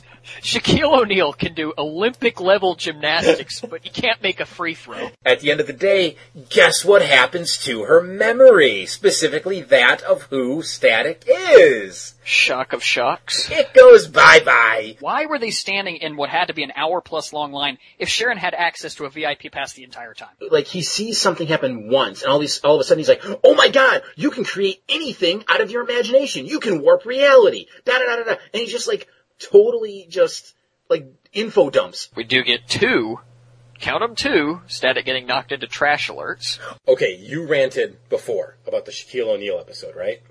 Huh? Allow me. Okay, here we go. Please, please do. Okay, And tell him the Hoop Squad says his career's been rejected. no, no, this episode is rejected. And that really got me thinking exactly what you just said. How the hell does he take a shower?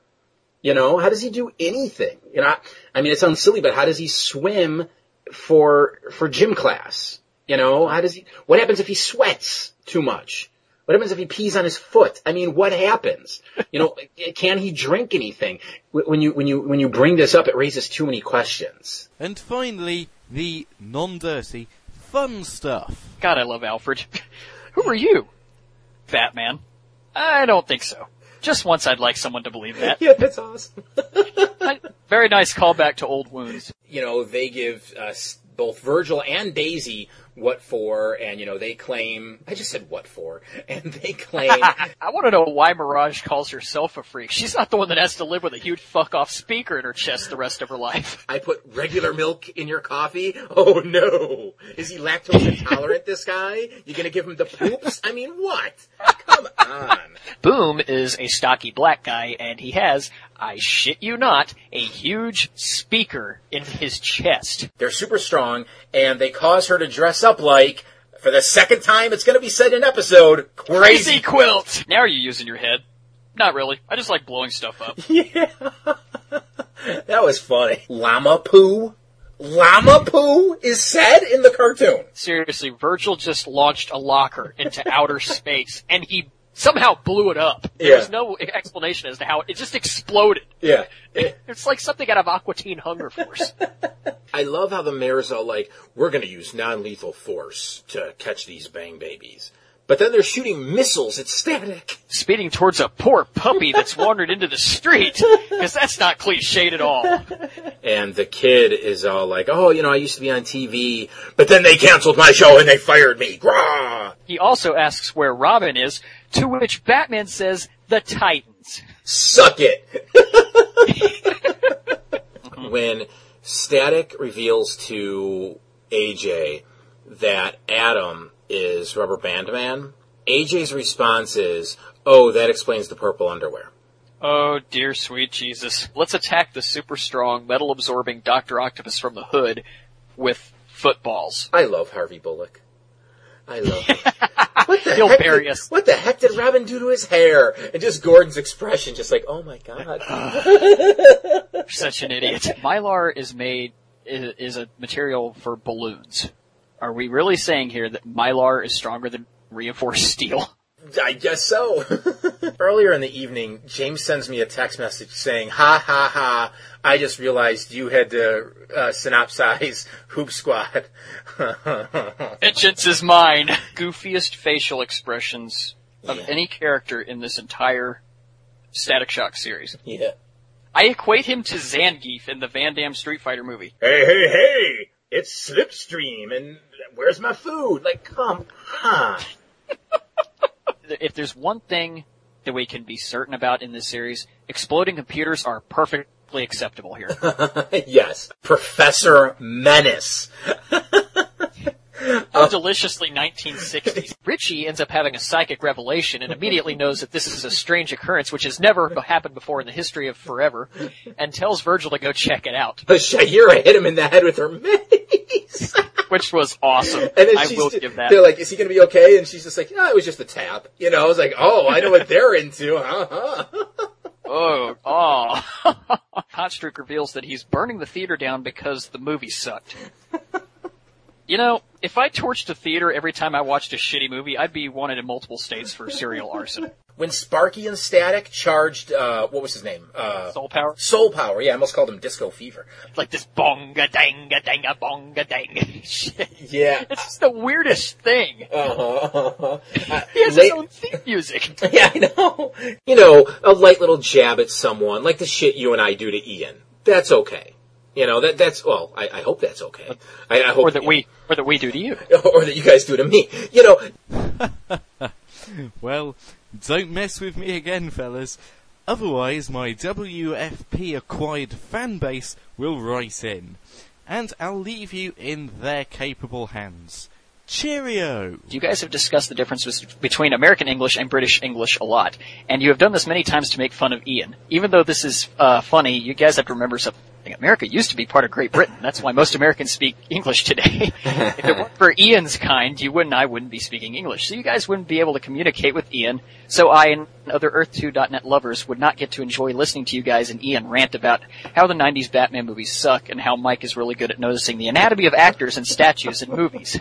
Oh, as always, Ian, thank you so much for that. It's it's you know, it's it's it's funny listening back. As I said earlier, you know, I generally don't go back and listen to Earth Two Net the show, and that holds true for World's Finest podcast, Bigger on the Inside, and even uh, Mike and Nikki make a podcast. I just I just don't go back and listen to them. But when I get to hear something like this, it, it always brings a smile to my face. It always just makes me chuckle. It some of just the silly, dare I say, you know, let's be honest, stupid things we've said. Zoe and Rada Yeah. and Virgie and Richel. Yes. Um, though I do take issue with one thing Ian said there. He said he made it sound like the last time he did one of those, we didn't say thank you to him, and I don't, I don't know. I could. S- That was so tongue in cheek. He was joking. oh, okay, okay, because I was at like, least I, I'm, I'm like 99% sure it is. That's yeah, I, when I when he started it off and he was uh, saying after my last one bombed so badly, I was like, Okay. yeah, right. okay, because I'm sitting there thinking to myself, I'm like, we always say thank you, sir. We and you know we mean it. Like I told you, Ian, you're the greatest clip monkey we could ever ask for. yes. Um, mind you, James said clip monkey. I've never said clip monkey in this episode. I- so, uh, It was that was on the forums. I know, Again, I know. people join the forums so you can see these things. Yes, but uh, yeah, thank you, thank you, Ian. That that's you know just for all the time that you Oh put God, in yes. to, to to making that. Um, I'm pretty sure episode 100 isn't even going to feature you and me. It's just going to be like three hours of clips that Ian strung together, and that's going to be it, really. hey, I'm, I don't think the, the listeners would object. I think they may, if you want the truth. Like, no final wrap up, really? but uh, yeah, no, Ian, Ian. Uh, I know I've said it a couple times now, but really, thank you. yes, thank you, my friend. Yes. Is, that was just grand. Yeah. So, as we've been saying, you know, let's look back. You know, we're not going to look back at the Flash Tunes. We're just not. I mean, one episode, there's there's no reason to, to go back to it. Uh, but of course, we are going to be looking back at uh, the Zeta Project and Static Shock here. Uh, before we get into the five episodes each that we're going to be potentially regrading, because mind you, some of these we chose, maybe our grades didn't change. We just thought we'd go back and look at them, reevaluate them. Uh, but before we get into that, let's just talk about um, some some thoughts about Zeta. Let's stick specifically with Zeta. James, what what are some final thoughts about this program? I'll reiterate that I loved the character of, of Rosalie Rowan. Great character. I, I loved the dynamic that uh, she and Zeta shared.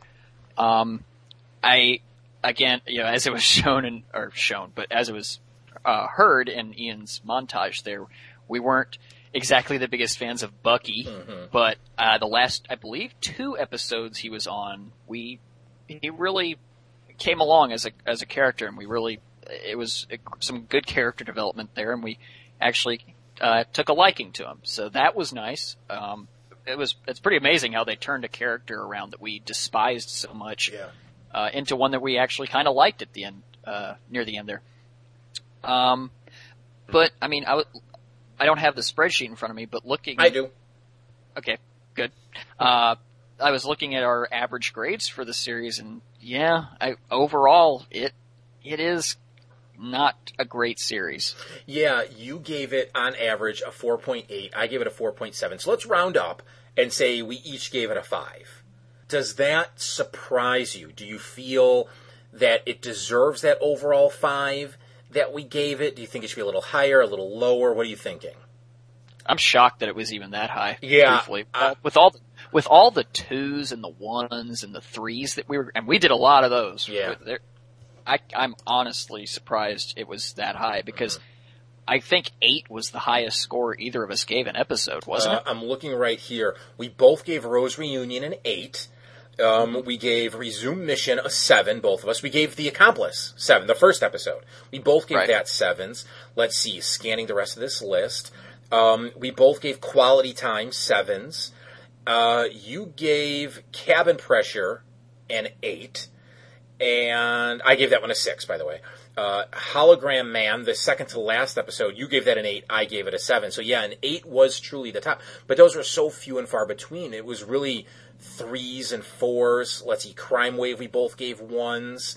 Kid Genius, you gave a one, I gave a zero. Hunt and the Hub, twos from both of us. But you know, there's a lot of those low grades, but there are some four, fives, and sixes. I'm seeing a lot of those in this list too. But you know, yeah, I, I'm with you. D- you know, despite the fact that I'm seeing these four, fives, and sixes, and these occasional sevens and eights, I, I, I don't have fond memories of that program. It had its moments. It definitely did. As I said, and I think it was heard in that clip there, um, Agent Bennett started out as a character that had a motivation that you could really understand. And then by the end, he just kind of became a generic villain, really. A- absolutely did. And absolutely did. yeah, that that was really weak. It's sort of like what happened to Magneto, but in reverse, where Magneto started out as a generic terrorist and became this very sympathetic character.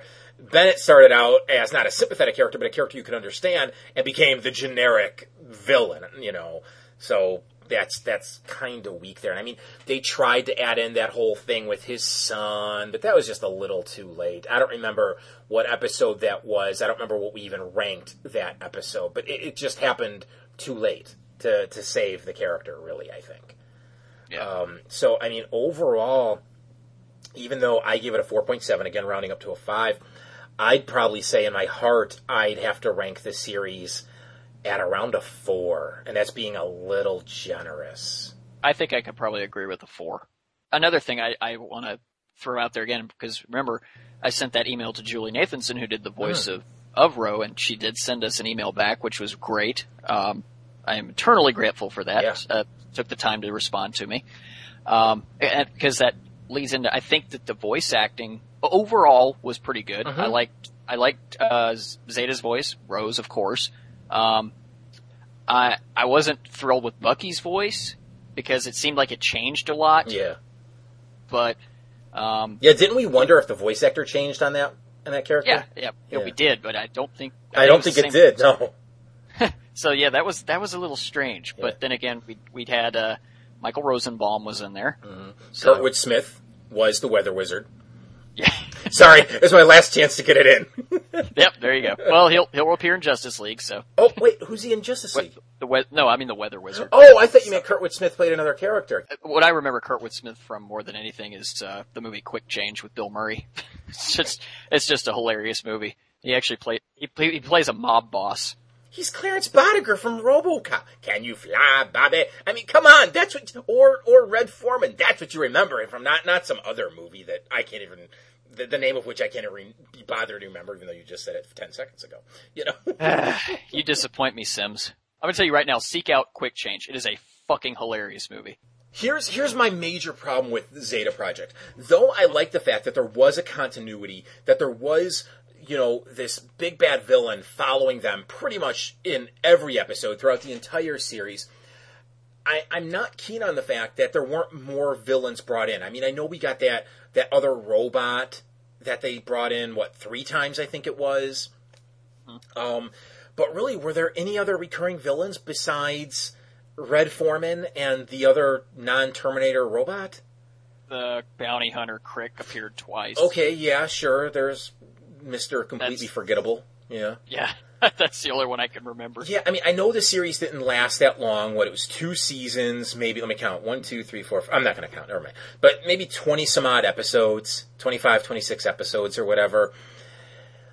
You know, but they, they, so there wasn't a lot of time to bring in a whole lot of characters, you know, in terms of villains. Recurring villains, that is. But I, I would have liked more, uh, I don't know, what's the word I'm looking for? A a greater Variety. Variety, thank you. I, mm, the word was right there on the tip of my tongue. I'm like, I'm thinking to myself, it starts with a V. It starts with a V. Um, yeah, I would have liked, I would have liked more variety. Even if it was, if they wanted to keep the continuity of uh, what was his name, Bennett. Really, that was his name, Bennett. Agent Bennett. Yeah, yeah. If they wanted to keep the continuity of Bennett trying to get Zeta, they could have had him do something a little Luthor-ish, where he reached out to some shady characters and hired them to have them seek out Zeta. That would have been at least something to change things up. Because um, it's not unheard of for governments or government agencies to outsource what they're doing. And maybe even to some less than. Mm, reputable. Reputable, yes. Thank you for, again for providing the word I couldn't remember. Uh, I'm a human dictionary. Yes. This is what I do. Yes, some less than reputable uh, people, characters, to do their dirty work. Because you know what? If they fuck up and things go bad, you can disavow them. So uh, that would have been, yeah, that definitely would have been interesting. You know, I always hate to play, you know, armchair writer, armchair producer, but at the end of the day, I'm a fan, and you know, of the DCAU, and Zeta's part of the DCAU, so I will say I'm a fan of it. And I, I think because of that, that's one of the things that really hurt it. I really got tired of of seeing, oh look, it's the what were they called, the NSA or yeah. something like that. I really got tired of of them chasing him around. Oh look, they're in their hovercraft again. Oh look, West is bumbling. Ha ha ha! The uh, weather wizard is throwing a fit. Oh no! You know. And then I, I, was, even though I thought it was cool that they brought back, um, was it Agent Lee? Yeah, Agent Lee. You know, I wish it would have happened sooner, and I wish there would have been more to that. It seemed like they were setting up uh, like a third season or something, and then we just never got it. Obviously, I um, think that's probably what was happening because I mean, you remember how the last episode ended?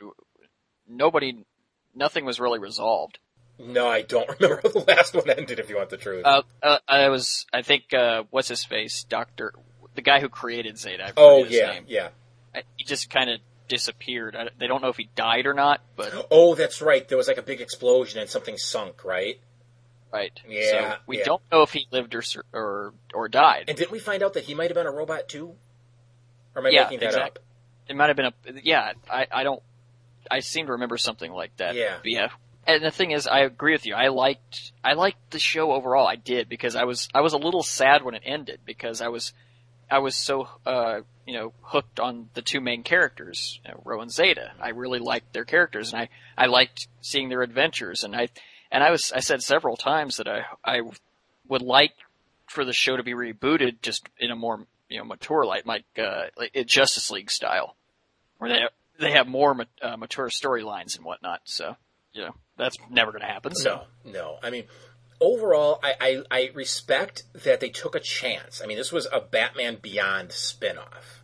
Always remember that. And these were characters that had appeared, what, twice in Batman Beyond? And they got their own show. You know, in fact, I, sh- I shouldn't say they appeared twice. Zeta appeared twice. Ro didn't appear until the second episode, I think. Was she even in the mm-hmm. second one? Yeah, yeah, okay, she was. I couldn't remember because um, I can't remember if Batman Beyond and Zeta were sort of airing at the same time. Right. So I don't know if she had been introduced. Um, so it was a gutsy move on their part to, to go ahead with this show that had characters that weren't established. Because even with Static Shock, though the milestone characters weren't very popular, they did exist in the comic books. You know, they, they did have some sort of a fan following.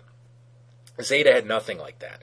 Um, so, you know, it was it was risky and you know, ultimately, it's sad to say it, it, it failed. It didn't work as, as well as it potentially could have. But I respect them for trying something different, moving away from Superman and Batman, at least for a little while. And that same thing, moving away from Superman and Batman, goes for Static Shock too. You know, I know the Justice League appeared in there, uh, but for the most part, they were non-entities. So again, I respect them for trying something different. I guess overall, I can, like I said before, I can agree with this being about a four on yeah. average. Yeah. Um, is there anything else you want to say about or uh, say about Zadok? Zadok. Here we go again. Wow. Okay. Is there anything else you want to say about Zeta before we move um, on to Static? That's that's what I was meaning to say. That's what was all in my head.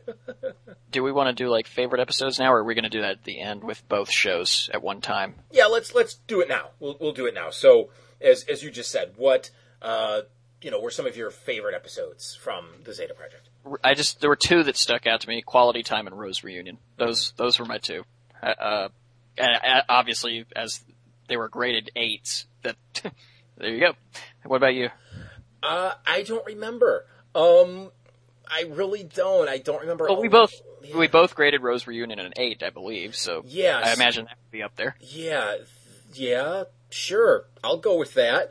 Um, no, I, I, I, I honestly don't know if I can say because I can grade something as being really good, but it's not necessarily my favorite. You know what I'm saying? I mean, there's that whole again, getting back to the Earth2.net forums. There's that whole occasional poll series I do called uh, what is it? Favorite best or something like that, where you know you have to choose your you know your favorite film by a particular director, but then also choose his or her best film, and there's a very clear difference. You know, because oh, I can say something is my favorite, but it's not the best. But with Zeta, it's it's been so long, I can't remember. I, I do. I think I do remember having a really good emotional reaction to Rose reunion. So yeah, I'll I'll, I'll definitely put that up there. Like, not as a favorite, but as a best. I, ju- I just because I think it was a favorite, I'd remember more. You know what I'm saying there? What about worst? Let's throw that out there. Kid Genius. That had its own segment in uh, Ian's clip segment. Yeah. So, so, I mean, got to throw that in there. Yeah. Um, and I let's see. Oh, actually, I did pull up the spreadsheet. I'm an idiot. Uh, let's see. Uh, oh yeah, Crime Waves was horrible. What was that Uh, one? I don't remember.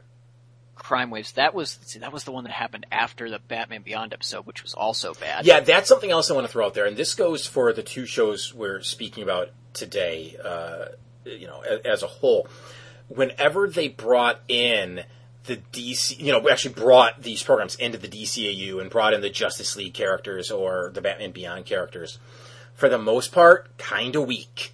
Um, because I remember thinking Batman, you know, well, Batman Beyond, Terry, acting grossly out of character when he appeared you know, and then when we get to static, I know I'm getting ahead of myself, you know, the music, just the Batman, the animated series theme or the Superman theme were just ass. So Oh, yeah. those were definitely downers, um, when it, when it comes to these two programs. So I'm sorry, Crime Waves. What was this one? I'm I'm I'm trying to remember. Uh, I'm just I'm looking it up. It was really before quick. Taffy time. Yeah. Um. God. Okay, wh- while you're you're looking that up, let me throw this out there. Oh, that was the one with the bodyguard Sven, who is, um, and who turns out like he was trying to, um, God, what the fuck was his his plan? He was He was gonna it- blame Zeta and Ro for like killing or kidnapping some starlet or something. no, so his that little brat that he was Yeah. bodyguard. That was it. Oh, Yeah. oh, that one was terrible. Yeah, that's not good. Um, for for for my worst episode, I mean, Kid Genius, really. yeah. I, I gave it a zero. You gave it a one. I gave it a zero. You know, so uh, pfft, yeah. Um, but what I was going to ask a few seconds ago, um, okay, can we agree that with the Zeta Project, Taffy Time is the worst title, or are there any others that are sticking out that are really bad? Oh no, no, Taffy Time, uh, above and beyond is the worst. Okay, what's worse, Taffy Time or Attack of the Living Brain Puppets? Attack of the Living Brain. Puppets. okay, I just want to make sure we're on the same page. yeah, I mean it's not even close when it comes to brain puppets. That that was just the dumbest title I have ever seen. oh, that was ass. Anyways, um, what what else is there to say about Zeta here? Um, I don't know if I have anything else to say really. I think we've covered it. I think I have. Okay, yeah, I yeah, anything you've said, I pretty much uh, completely agree with. So, um, let's move on to Static Shock. What are your overall thoughts about this program? Overall, I enjoyed it. I did. I was again, I was sad to see it end uh, because I thought there were plenty of other things they could have uh, they could have done. They could have brought in some more milestone characters, probably. Yeah, Um, that we don't know what happened to Ebon slash Hot Streak at the very end there. We don't know if it survived, if you know that blob thing survived or not.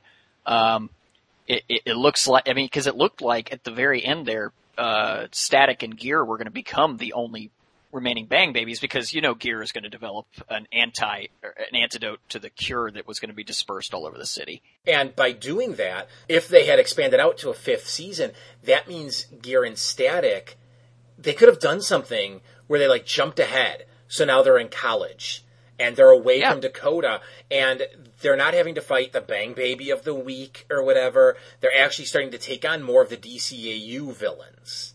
You know, I'm not I'm not calling to bring in the Joker or Poison Ivy, but maybe they do start bumping heads with I don't know, I don't know, the Weather Wizard. You know, throw him out there again. You know, or or anybody really. Again, I said I'm not calling Solomon Solomon Grundy, for all we know. Solomon Shit. Grundy, anybody, you know, they, they, they could have brought in and thus tying it again more into the DCAU. That that would have been kind of an interesting thing to do there. Mm-hmm. But oh well. We can we can sort of imagine that's what happened between Static Shock ending and whatever we saw of Static in the future in those Batman Beyond crossover, not Batman Beyond, uh, Justice League crossover episodes. Yeah. Well, and Future Shock. So, Yeah, yeah. um, yeah. I, but again, there's plenty of crappy episodes to be seen here. Plenty, including the episode that was even worse than Kid Genius, the, the episode that we really don't want to talk about again. and I'm not going to say its title because you know what it is. um, but and and the thing I think I was most disappointed with about the series were uh, were the villains. That Yeah. by and large, by and large, the villains were not good at all, and many of them were just complete ass. Uh, I thought I think Ebon was a really good villain. Uh, I think at times Hot Streak was a really good villain when he's blowing up the theater because he doesn't like it. that was awesome. Yeah. But then, but then you go into Puff and Onyx, Replay, Speedwork, Kangor, Omnara, Tarmac, all these worthless villains. And that really does bring down the series. Uh, because, I mean, just, you've got Static and Gear, uh, like you said, fighting the Bang Baby of the week, and most of the time they have little character, uh, little character depth, if any, and it just, it's not fun to watch in that, in that case.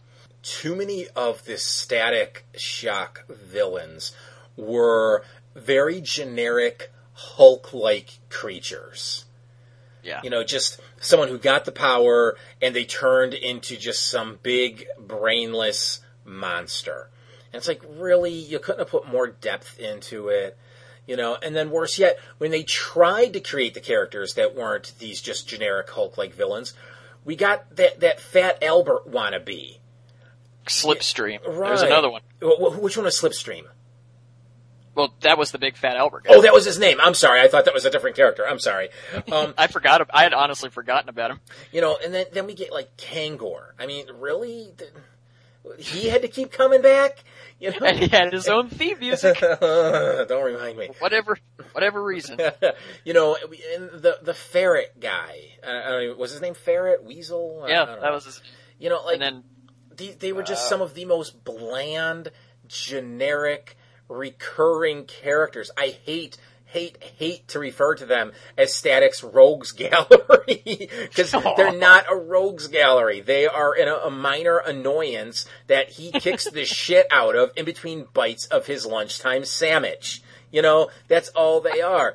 Ebon and F Stop really are are it in, in terms of badass recurring foes. Threats. Yeah. Yeah. I mean, there might be one or two others that, you know, Well, and there was um, what's his face, Leech, that guy who could absorb all the Bang Baby's powers. He was built in that one episode. I think it was Romeo in the Mix. I think that was what it was. Um, he was Mm. built to be this. Oh my god, you know, like Omega level Bang Baby, Yeah. but they jobbed him out in one episode and never saw him again. yeah, that's true. I forgot about him. That was a huge waste. Yeah. Um, and, you know, Alva, Alva, you know, they did a pretty decent job with that Alva character arc. That's true. I mean, That's true. starts out as sort of the generic, almost Lex Luthor like character. Like, I have to take down the superhero because I don't like him, da, da, da, or whatever he's fucking bitching about, you know? And then the, he loses his son, and he's still pissed at Static, and he's still trying to get his son back, and Static helps him get the kid back, and he's still an asshole. This guy is, not the kid, because we never see the kid again after he's brought back, you know? Right. Which was fine. That was, I understand that. And then, mm-hmm.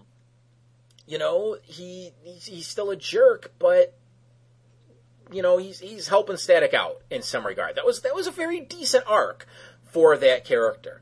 again, they didn't flesh him out completely, but at least it was something different.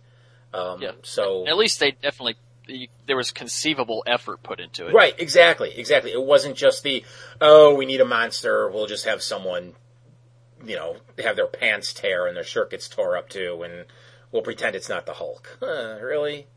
Yeah. And if, and really, and lest I forget, Specs and oh God, I forgot about them. Fuck you. Oh, No, no, no, oh. no. Fuck them for creating the characters. oh, I had literally forgotten about them as you were talking. I'm like, who else is he bringing up? I could not fathom who you were going to mention. Oh, I just want to reach through oh, and choke you right now. well, I wouldn't blame you. Um, what about some of the other heroes they brought in to Static Shock? Because of course we saw that more than we did in Zeta. I'm not even sure we even saw that in Zeta. But you know, we got we got Anansi, we got uh, Rubber Band Man, we got uh, Shebang. Um, I, I know there's got to be other ones I'm forgetting here. Uh, Gear, hell, Gear. I mean, starts yeah. out as Richie and he becomes a superhero in his own right. Yeah, he's my he was my favorite character of the entire series. Right. Oh yeah, Richie. Richie is great. Uh, uh, one of the, you know, this is kind of going to give away one of the episodes I, you know, I'm going to be uh, taking a look at today. There was there was this great moment in that episode. I'm still going to be secretive about it, where. Uh, you know? No, I'll save it. I'll, I'll save it for when I'm talking about that episode. I, don't- don't want to give it away just yet. But no, he's a great character. But in reg- you know, Gear, Richie aside, when it comes to the other heroes they brought in, what did you think about them? By and large, really good job. Uh, we both praised the uh, Shebang episodes for the Mhm. most part. I think. I don't think we really. I don't think we graded a Shebang episode lower than a six. Um. Okay. What were her They're all- episodes? Uh, Sheback, Shebang. Uh, let's see, what is it? Uh, ah, fuck. Um, doo-doo-doo-doo. She back. We, we you- you give a seven. I give a six. Didn't she appear Shebang. like right at the end too? um, I can't remember. I can't either. God. Um, I don't. She wasn't in the last in episode sixty six of WFP. I know that. Shebang, you gave an eight. I give a seven. Sorry for interrupting. No, I'm I'm, I'm thinking out loud here too. Uh, was she in Showtime? Uh, which one? to- I'm trying to remember. No, The Parent Trap. That was the other one. Oh, uh, okay. Uh, That was the one with Ron Perlman as the Baby of the Week. Yeah, yeah, and now I don't see it in the spreadsheet. We both gave that one sixes, so slightly above average. But that's the lowest scored one of of her three episodes. Do remember we did say that because the batch of episodes we were discussing that week was so bad, we may have overgraded it. Yeah, exactly. Because for those who don't remember, we did Showtime, three from James, five from me. Consequences, four from James, three from me. Romeo in the Mix, three and three. Trouble Squared, five from James, three from me. Toys in the Hood is double zeros, and then the Parent Trap sixes from both of us. So you're right, that that could have been overrated. You know, for me personally, I liked Anansi. I thought that was a really cool character. He had, um, and maybe it's because he was voiced by, pardon me for not remembering the actor's name, the same guy who does Martian Manhunter. Carl Lumbly. That's it.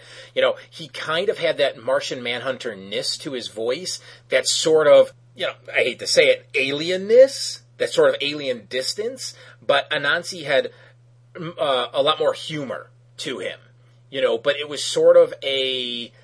It wasn't like an overt humor. It was just the occasional line he would throw in there, sort of like the "Oh, I get that a lot" when when they were making reference to the fact that he's Spider Man. You know? Yeah.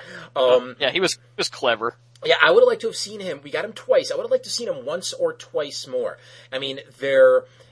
It was it was kind of rough bringing him in a second time. It was kind of a stretch. You know what I'm saying? So now bringing him in a third or fourth time, how the hell are they going to do that? Static goes back to Africa. Yeah, I mean that that's the only thing I, I I'm wondering is how they would possibly bring him back. Yeah, he, he'd almost have to relocate to America, but then he's not performing the duties that he said he's there to perform, and that's to protect, well, you know, his village or the villages in Africa there. So, yeah, could have, would have liked to have seen him brought back, but the excuse probably would have been flimsy.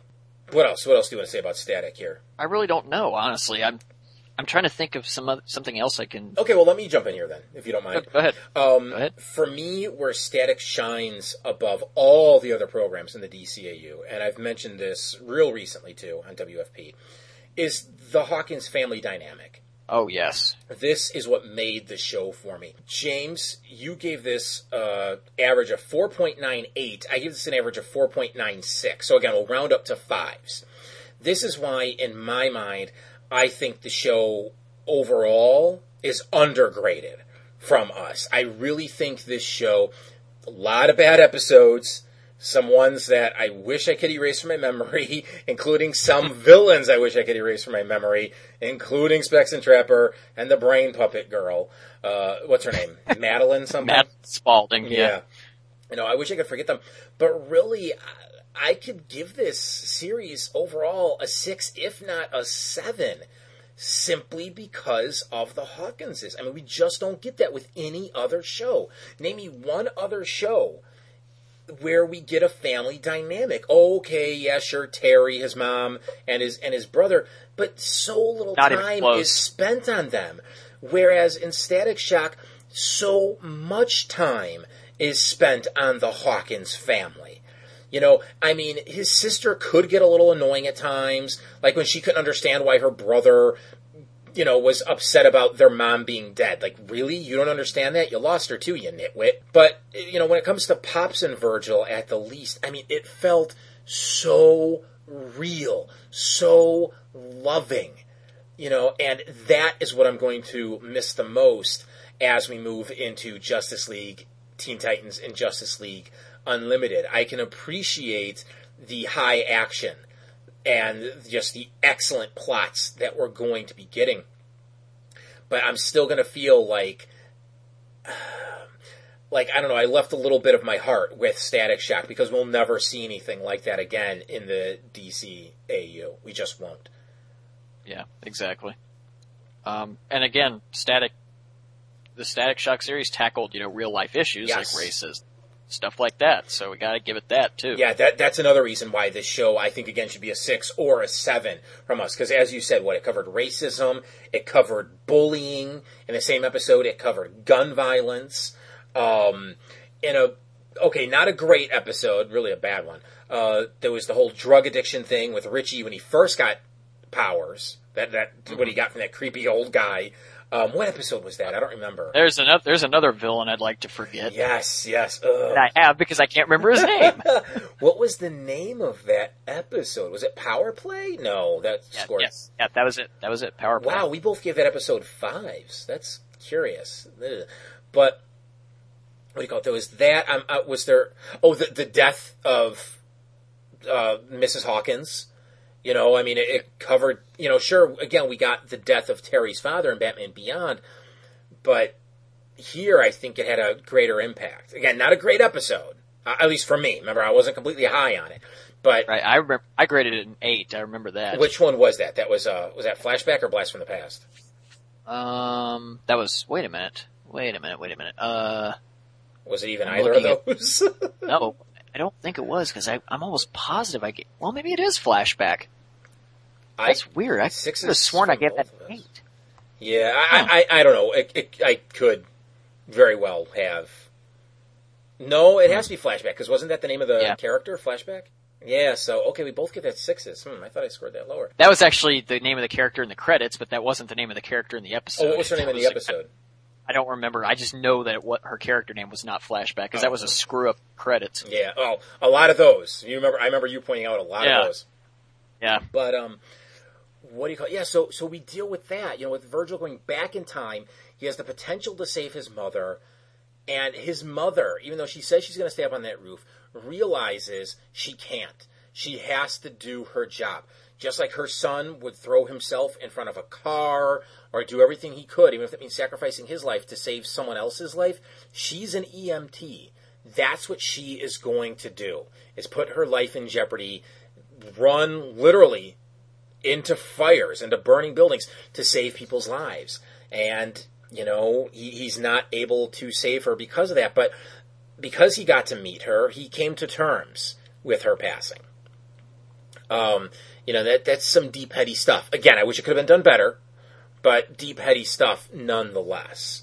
Uh, so again, yeah, that's yeah, I would definitely boost the show up another point or two, just just for all that, you know, and you know, really the crap episodes like Toys in the Hood, like Hoop Squad, it it it it doesn't bring down my opinion of the show because I understand there's going to be crap episodes even in the best stuff. There's that's that's going to happen.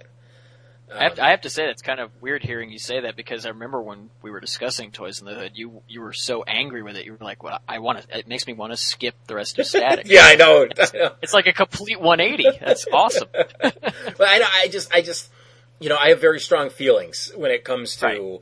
just Right. the protection of children. I know they're teenagers, but they're still kids. You know, um, when it comes to most people in the world, adults, you know, I'm a very cynical bastard. You know, you made your bed, sleep in it, that kind of thing. But kids, come on, don't don't fuck with kids. You know, in the case of Toys in the Hood, literally. That that's why I was getting really riled up there. Um, it was just my personal feelings about the way kids should be treated and, and this and that. But uh, no, you are right. I did say I don't want to watch the rest of this shit. Well, I mean, that it kind of reminds me of when we were talking about Jimmy, the episode with uh, Mhm. the gun, the guns, and the bullying and stuff. I thought that they did not do as good a job as they could have. I still graded it a 7 but that's you graded it a nine. Yeah. So that just shows you how how uh, I thought how weak weakly they handled the gun aspect of it, and and how they kind of just you know kind of glossed over the bullying aspect, which I thought was the bigger, the much bigger issue as portrayed in the episode. Yeah. Well, I mean, and, and that's something we have to say about our reviews. You know, our life experience or what may be going on in our lives at that moment when we are watching and then speaking about those episodes very well could and does affect our opinion of the episode and therefore our final grade. Um, what else is there to say about Static Shock? I feel like I don't know, like like there's more we should be saying here. I'm drawing a blank here as to, I think we've, I mean, we've covered the family aspect, the social issues, uh, you know, our overall grades of the, of the series. Well, I don't know. What else, What what, else is there? we did it with Zeta? What about Static? Our our favorite or the best, and you know our not so favorite episodes here. I mean, when it, when it comes to our not so favorite, obviously it's going to be Toys in the Hood for both of us. Well, yeah, that's, that's the, the, the bottom, of course, but Right. favorite episodes, uh, let's see, No Man's an Island. That was awesome fun. Oh, which one was Uh, that one? That was where Hot Streak became a good guy for Oh, one yes, episode. Yes, exactly. Yeah, that was great. Yeah. That was tons of fun. Uh, Gear. Gear, I think, is my favorite episode of the series, just for how, how awesome they, they gave, they showed that Richie got his powers and all that stuff.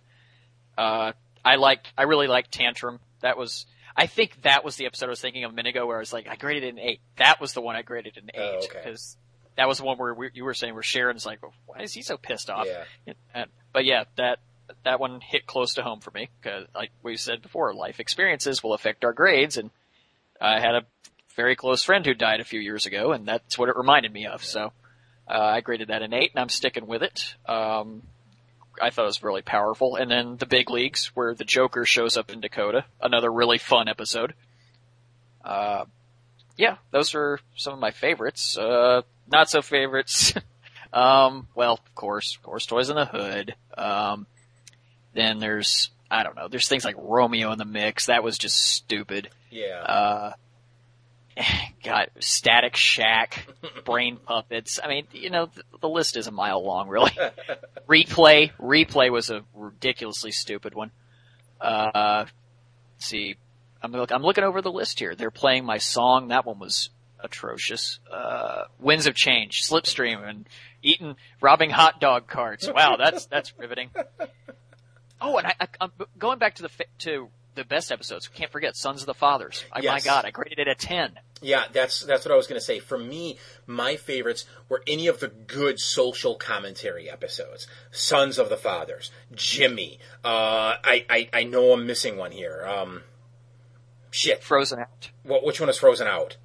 That was the little girl who was homeless.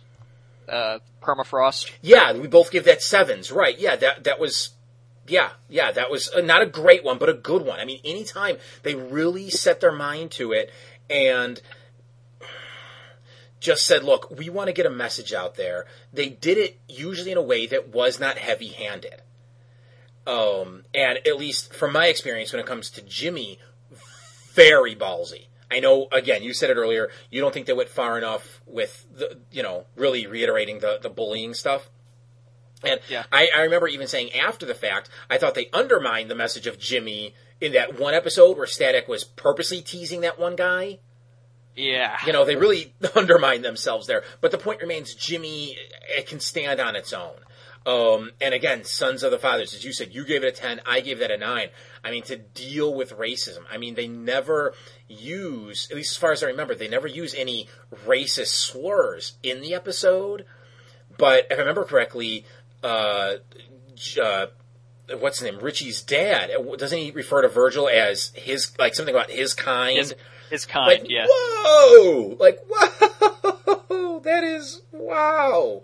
Um, And then Richie, of course, calls his father a stupid racist. Yeah. So yeah, I mean, those just stick out. Those just stick out in my head. Um, let's see, I'm trying to think of some other ones that were just, just fun. You know, uh, Power Outage, you know, the last one, I thought that was a good way to end the series. Um, I'm, I'm, tr- and I'm trying to look at my scores to just jog my memory here. Um, let's. oh, hard as hard as nails. I graded that one an eight. Oh, which that one was where, that?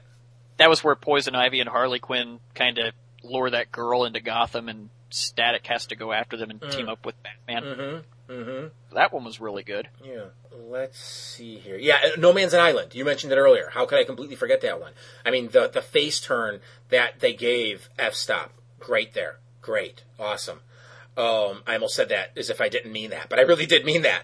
Uh, before we get into our uh, least favorite episodes, uh, or wait, did you name your least favorite? I can't remember. I, think you I did. Sorry, I was yeah. Uh, rattling them off. yeah. It's okay. no, okay, I'll, I'll get to that. Before we get to that, I want to say I had an idea or a thought, and now I can't remember what it was. Oh, yeah, that was another thing I want to mention that I'm not completely crazy about when it comes to Static Shock. Was remember Static's treatment of new superheroes, Oh, acting yeah. as if he was Mister Experience. You know, like total douchebag to all these new superheroes. Like, come the fuck on, dude. You know, you're you, you've been doing it for a little while, but you're still kind of a nobody. So yeah. Um, but anyways, uh, some some of the least favorite ones. Um, again, you know, Toys in the Hood, of course. Um, Winds of Change. Just it's just so stupid, and just the cliched fat guy. I mean, you you already spoke about that one. I to say too much more. Um, we both gave Pop's girlfriend threes. Why did we do that? I don't. I'm not claiming like in my head. Oh, I remember that being good. I'm just saying, what didn't we like about that one? Uh, the fact that a Virgil was rich, uh, racially profiled. Yes. Uh, yeah. Yeah. and let's see what else happened there. Um, the I'm trying to remember the villain. I I can't remember if the villain was just some generic nobody. I I remember that I I can remember us reviewing the episode and all the all the ranting, but I can't remember the specific rants. That's okay. I, I I do remember the. Oh! Yeah. Okay. Go ahead. Virgil launched a locker into outer space and it exploded. That's For- right. I forgot just- about that. Oh, that's the one where they steal the Bang Baby gas from that guy on the train. Yeah. And you're right. Yeah, they see a fat guy with a backpack running into an alley or something. Or no, they see a fat guy with a back backpack. That's the suspect. But somehow, or was he even black or was he like Well, both the both both the goons were black, but Okay. it's like yeah, Virgil did not Yeah. resemble either of them in any way. Yeah, it's you're right. He's just oh no, a black guy with a backpack. He must be doing something suspicious. Like, come on, that's ridiculous. yeah. Um, what do you call it? Uh, what were some other battles? I mean, just fucking Hoop Squad. Say it, say it. Rejected. There you go. Brain puppets. What's that? Oh, Brain- brain puppets. Almost forgot about brain puppets. You're right. And then they had the audacity to bring that stupid, stupid character back. In fairness, though, the one they brought her back in was a good episode.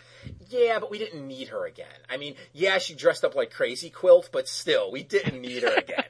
I remember the animation in that episode was just top notch. It really was, and uh, they had some great fight scenes, and of course, Shebang was there. So yeah, that was Shabak, right? Yeah, she back Yeah. because it represented it meant you know Shanice is back and Madeline's back. Right. Um, what else about Static Shock? Anything? I think we've covered everything, at least to my knowledge, anyway. Okay, so then let's get into the episodes that we are going to be potentially rescoring. These episodes that we revisited. Uh, both James and I, uh, we chose five episodes total. Uh, so, James, I think you chose two from Static, excuse me, two from Zeta, three from Static. I did one from Zeta, four from Static. So, why don't you give uh, one of yours first? Uh, okay, first, uh, with Zeta, uh, with Zeta, I'm gonna go with Shadows. That was the one where Terry showed up and was horribly out of character. Um, I, I, when I remember, I, I went back and listened to the, our grading in that episode and yeah, I, I, I overgraded it definitely. I, I'm gonna knock it down to a four. Initially, a you five. gave it a five. Yeah. yeah. Right, right. Uh, so I'm gonna knock it down to a four. And since you rewatched it, why did you decide to uh, bring it down? Well, it was like you said. The, Terry was so horribly out of character that uh, it's just like I. I remember I said in our review of it that I was like, "Oh wow, that's awesome!" You know, Batman Beyond is showing up in Zeta uh, as opposed to the other way around, uh, with uh, Zeta appearing in Batman Beyond. And I was like, "Awesome! We get we get to see Terry again. This is great." But yeah, I was just it was like head in the clouds, really. So Um, so then the episode I chose from the Zeta Project was Cabin Pressure. This was the one where um, Bucky gets uh, found out by uh, Bennett and the uh, NSA or whatever they were called, and uh, he activates that homing beacon, and so Zeta and Ro they go to find him. Uh, really, if only because he had helped them find Ro's brother. That was it. And um, you gave that episode an eight, and I gave it a six, which is a decent score. Not a great score, but a decent score. But I wanted to look at it again because I'm like, why did James give this one an eight? Because that's you know, it's not a huge difference in eight and a six. But it, you're you're giving it a really good score, and I'm giving it sort of a mediocre score. So I wanted to see what happened there. And upon reviewing that one, I, I still have problems with the episode. But I think at the end of the day, that's a good action episode. That's the kind of it's just fun, you know. yeah, that's the kind of episode you can turn on and just just kind of you know zone out and watch it. I mean, you've got some decent action on board and outside of, but still on that ship that they're in. You've got that end where they're in the escape pod jet thing and it gets shot down, and you know Zeta has to. Uh, you know, reactivate it at the last second so they don't die. You know that that was really cool. And you know what? Bucky really isn't bad in that episode. Exactly. That's the one. Was that the, his second to last appearance? Where or is that his last appearance? I think that was his last appearance because I, if I recall correctly, he, you know, s- says his goodbyes to uh, Ro and Zeta, Yeah. and, and that's it. Yeah, that one appeared in episode 56, and that was uh, On the Wire, Cabin Pressure, The River Rising, The Hologram Man, and The Wrong Morph. And if he reappeared, it would have had to have been in The River Rising, The Hologram Man, or The Wrong Morph, and I just don't remember it. And I thought it was a decent farewell for a character that, again, started out really crappy, but by the end of the day, kind of grew on us. And I feel like Ro at that at the end of the episode where Zeta's like, "Oh, it seems like you're sad to to see him go," and she's like. I'll get over it, or something like that, you know? That's the way I felt like, damn, I'm liking this character all of a sudden. What the fuck? so, um, as I said, uh, James gave that an 8. I gave it a 6. I'm going to bump it up to a 7. So, uh, what's the next episode? Okay, and my other Zeta episode that I'm going to regrade was Kid Genius. You graded this a zero, um, and I am in agreement with you. Okay, remind us what this episode was. That was uh, uh, one of the really, really shitty Bucky episodes. Um, Was this his first appearance? this is the one where his parents were kid, you know, Oh held God! hostage. I- Yes. yeah, I mean, and, and if I remember correctly, the only reason I gave that one a one out of ten was because of Ro's line about his parents, you know, going in or out. Oh yeah. That was it. But you know, it's like we said many times before, you cannot give a point towards an episode or movie, as the case may be, because of one small moment. Right. You have a nonsensical plot question mark that leads absolutely nowhere. an ineffectual antagonist and the MacGuffin villains who back said antagonist and are never revealed. Yeah. It's like, was like, what the fuck? There's, there was absolutely nothing by which to recommend that episode. Yeah. So it, it's getting a zero from me too. Okay. Uh, of course, now I'm in static shock territory, and I'm going to uh, rescore replay. This is the one, if I remember correctly. I can't, I just watched this one yesterday, and I can't even remember it. Is this the Oh, one? that's okay because I remember it. This is the one with the kid that used to be the TV star, and now he can duplicate himself, right? Yep. Okay, you gave this a two. I don't know why I gave it a five. I didn't go back and listen to uh, the episode where we graded this one or any of these. I just, I just didn't. So I don't remember what my justification was. But at the end of the day, this villain, yeah, you can say he's a teenager or whatever, but it's a dumb scheme. Whether he's a teenager or an adult. I mean, he starts out robbing banks, and then at the end of the day, he's going to trash the, the new TV studio? Really? That's your big master stroke? I mean, what the fuck? it's so dumb. It is beyond dumb. So yeah, like I said, I gave that a five. You gave that a two. Uh, that's that gap's going to get considerably closer, and I'm rescoring that as a three. So what's up next for you? All right, going into static for me. Uh, let's start with Hoop Squad. Nice. yeah. Uh, again, I'm grading this a zero. Th- I mean, there is nothing in. I, I remember we you had like one note for that episode. It was negative. I had like 9, 10, 11. I don't remember how it was. All those were negative. Why did, I don't even know why I gave it a point. I don't know. There was nothing in that episode that I liked at all, and I, I don't know why the fuck I graded it a 1. yeah, I gave it a one, and I too can't remember why I didn't give it a zero. It's, it was, it was just insulting on every imaginable level. yeah. So, yeah, going down to a zero. Next up for me, uh, again, this is in Static Shock. Um, I am going to rescore Tantrum. James, you gave that an eight. I gave it a four. Um, though this episode suffers from the generic Bang Baby of the Week, the generic Hulk ripoff like character, Yeah. um, this is also the episode where Virgil is at his mom's gravesite and he's telling her why he has been having trouble really just thinking about her and taking part in that uh, ceremony that is meant to pay respect not just to her but also to all the people that lost their lives in that uh, what, what was that riot called i can't remember what the the Dakota riots. yeah but weren't they called the flashback riots or something like that because I, I remember calling it into question why they were called the flashback riots or something I, I can't remember. I think maybe you heard, heard a line that they Yeah. uttered so that I don't remember. Yeah, I think that's but what. w- w- you know those riots, you know, and I, you know, I, I think that stuff with you know, in in second viewing, I think that stuff with Virgil talking to his mom, or in quotes, talking to his mom, is I'm not going to call it powerful, but it's it's better than I think I initially gave it credit for, and I think it does a decent enough job of overshadowing all of the bad stuff with the monster of the week, who is a monster just because you know he can't handle the pressure of being a good student. Now, earlier in the episode, I was talking. We were talking about Richie, and you were saying what a great character he was, and I started talking about. Oh, there was this moment I wanted to bring up. Well, now I get to finally mention it. I didn't want to reveal that I was going to be covering Tantrum here.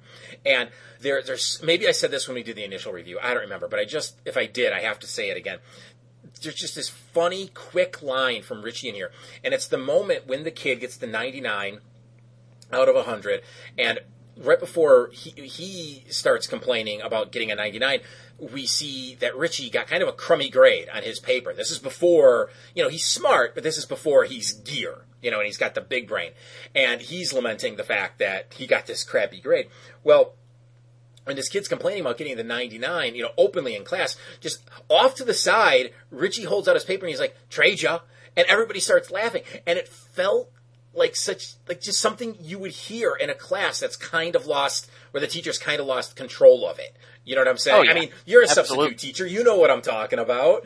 You know that that stuff happens. You know, I taught for a couple years too. I I saw that stuff happen, and you know what? It's it, it's a very funny. Honest, natural thing, um, and that to me just really hammered home who that character was. That even though he was upset that he got this crappy grade, he could still joke about it. Where the other character, who got a 99 out of 100, couldn't joke about his quote unquote misfortune. You know, but Richie could. So, yeah, that that for me does bring the episode up some. Again, you gave it an eight, I gave it a four. Now it's getting a six from me. All right then. So I guess next on my list, I will go to Trouble Squared. Um, again, I, I I'm keeping up a trend here. This one's going down too. Okay. But I mean, this is. I, honestly, the only reason I'm regrading this is because I graded a Specs and Trapper episode a five. and I'm sorry, but if you have Specs and Trapper in your episode, it cannot get higher than a four. So that's what it's getting.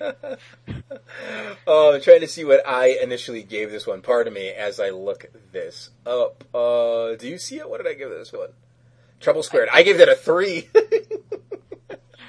Yeah, Um, I, I don't, I don't know what I was thinking there. Which Specs and Trapper episode is that? That is, Is that their second that the- appearance? I think that's the Rainbow Gauntlet episode, isn't it?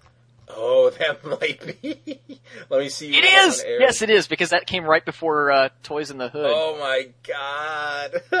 No, you know what? Fuck that. I'm great. I'm putting it down to a three. A three. So we both gave it threes Yeah. then. Yeah, I'm, I'm taking that down to a three. Fuck, fuck them. nice, nice. So next up for me, Static Shaq. Okay, uh, James, you gave this one a two because it's it's a dumb episode, and I gave it a five because I said yes, it's a dumb episode, but it's a dumb fun episode. And after rewatching it, my grade stands. It does. I, I mean, I'm watching it and I rolled my eyes at some of it, and yes, I'm like, wait, Shaq is doing Olympic level gymnastics while fighting these bang babies? What? What's going on? You know? But I, I'm sorry, I can admit to watching it and, and kind of, I don't know, kind of, I keep using the word, kind of having fun with it. so I, I, I can't adjust my grade uh, up or down for this one. It stays right there at a five for me. So, what is your last episode from Static Shock that you revisited? The last one I went to was Now You See Him, which is the one where Speed Warp shows up, and I'm actually kinda having a little, uh, some second thoughts about my regrade here. I was going to take it down to a four because I, I just could not get over how goofy a villain Speed Warp Yeah. is. And those faces he made, don't forget that. Yeah, I, I know. I po- Mhm. I finally ended up posting Yeah. those pictures in the thread. I mean, you see how incredibly stupid a character design he he is. But I'm I'm going back and I'm thinking, well, I don't know because I mean, at the end there, when Daisy is being, you know, it's you know, it's a really really creepy, and I think creepy in a good way in that in that moment where Oh, she's yeah. being trapped trapped in the the speed or uh, whatever that is, that bubble thing Yeah, that he his had hyper time bubble or whatever it was, yeah. yeah, whatever that is, but it was it was really scary, like we noted in our review. So I don't I don't know. I don't know if I want to take it down to a four because I can't stand the villain, or if I want to keep it at a five because really because of that ending there. I just I don't know. And well, Um, let me say this. Remember, that's an episode where someone again finds out the identities of Static and Gear, and though he's unable to express who they are, they didn't mind wipe him. Does that affect your grade? Because they found a different way around that problem. Again, yeah, it's the typical thing where he can't say anything, but it's it's not a bump on the noggin. That's true, and I and I remember going back to how he found out who they were. He trapped them both in the speed bubble, took Richie's uh, helmet off. Something we've always complained about: villains not taking advantage of having the heroes captured. So yeah, I'll I'll leave it at a five. Okay. I, I, I I'll leave it at a five. Okay, cool. So then, the last episode, again from Static Shock, that uh, I revisited was Duped. Um, James, you give this one a four. I gave this one a two. And once again, I'm having trouble remembering what duped was. again, I Uh, just watched see. it. What the fuck was duped? Dude, that was after Brain Puppets. Uh, Shit, I, I literally just watched these yesterday. Give, give me one second. I'll look it up real quick here. Oh, oh, oh, oh, oh! This is the one with Coolio, and he fucks over Rubber Band Man Oh, by oh, pretending to be the Backstreet Boy. Yeah. Oh my god. Right, That yeah. was horrible. Yeah, and this one is just bad. So, you know, the reason I, I looked at this one again, because when I was choosing all these episodes, it really was, I was looking at what we both scored them. I was looking at big gaps, or again, as I said earlier, you know, scores where one of us scored it really high, or not really high, but high-ish, and the other was other one gave it middle of the road. And as I said, you gave this one a four, so below average, admittedly, but still just below average. And I gave it a two, right near the bottom. So I'm like, I wanted to go back and be like, why did James give this one a four? Did I miss something? And uh, upon watching this one again, I, in my notes, I wrote that my original score stands of a two, but I, I, I'm changing that actually, and I, it's going to get a one from me. It is actually going down. Man, I cannot remember why the fuck I graded that a four. I, I forgot about the episode completely. If you want the truth, so I'm right there with you. I wish I could remember why you gave it a four or two, but I didn't listen. Again, I didn't listen to our the episodes where we actually scored these originally, so I can't say, "Oh, this is what, what this is what you said." But it's just, it's just so stupid, just beyond stupid. oh wow, my head hurts now. And the worst part is, you've already had your five. I- you can't. I know. I'm gonna have to wait until the very end to make this maybe one of the the, the well, however many we decide to regrade in our in episode 100. Yeah, I don't know. For that, I'm thinking maybe we each get to regrade one episode per series. We'll see. I don't know. I think that's not a bad idea, but we'll see. We'll see what we do there. But yeah, you, you can't do it this time around. Sorry, my friend. Uh, fuck me running. so before we close out this episode, I think we've done this before in our uh, retrospectives, and if we haven't, pardon me for introducing something new. Uh, we're moving on to Justice League, of course, starting with episode 68. So, what are you looking forward to with the Justice League? It's it's the Justice League. it's, it's one of the greatest cartoons ever made. I, I can't wait. I mean, really, that that's all I can say right now. I I am thoroughly looking forward to this. Yeah, I mean, for me, as I said before, I'm going to miss the grounded reality of Static Shock, of, you know, Virgil's family. But at the same time, going into Justice League, just the high action that we're going to get, the awesome characterization that I know we are going to get, the introduction of so many new characters. I know in Justice League Unlimited we get even more, but in Justice League we get a ton of new characters. I mean, yeah, we've seen a Flash before, but I believe we've kind of said we think the Flash we saw in Superman might have been Barry, whereas the Flash we see in Justice League is Wally. You know, so it's a whole new Flash. Uh, uh, we're getting a whole new Green Lantern because previously we had Kyle, if I remember correctly, in Superman, didn't we? Yeah. Uh, we're getting Wonder Woman for the first time, Hawk Girl. You know, we're getting her for the first time. We're getting a lot of new stuff here. Martian Manhunter. Yes, yes, I completely forgot about the Martian. Uh, sorry, I just rewatched Task Force, Task Force X the other day. So that in, in there, Deadshot's constantly calling him the Martian. So sorry, that got stuck in my head. Um, I'm not prejudiced against Martians, really. His kind. They're, yeah, they, yeah, they're kind. Yes. I, I'm just hyped for just the adrenaline rush we're going to get. For me, though, I'm excited to see if we give anything lower than an eight. You know, really lower than a nine. I know for a fact Warworld is getting well below an eight. That's but that's the only one I can think of that's that was just bad. Yeah, it's been so long since I've seen so many of these that I cannot remember a lot of them. And that's something else I'm looking forward to. And as has been said before, Justice League and Justice League Unlimited, I haven't seen everything. So a lot of this is going to be so new to me. And that's exciting. That's very exciting. Done. Even if Bennett builds a new remote, it won't work. The variable inductance circuit will make it impossible for anyone to control you again. Uh-huh. Except that anyone doesn't include you, right? Even me. But it's a sacrifice I'm willing to make. You guys earned it. Thanks for coming to get me.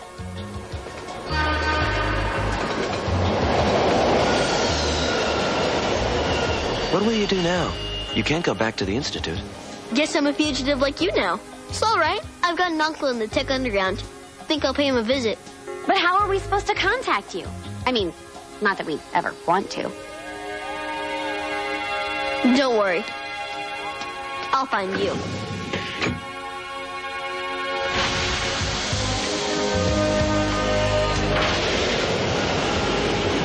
It sounds like you were finally starting to like it. I'll get over it.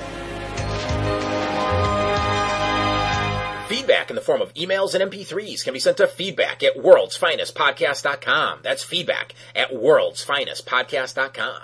Next time on World's Finest Podcast, we'll discuss one Justice League story, that being Secret Origins. For James Doe, I'm Michael David Sims saying thank you for listening to World's Finest Podcast.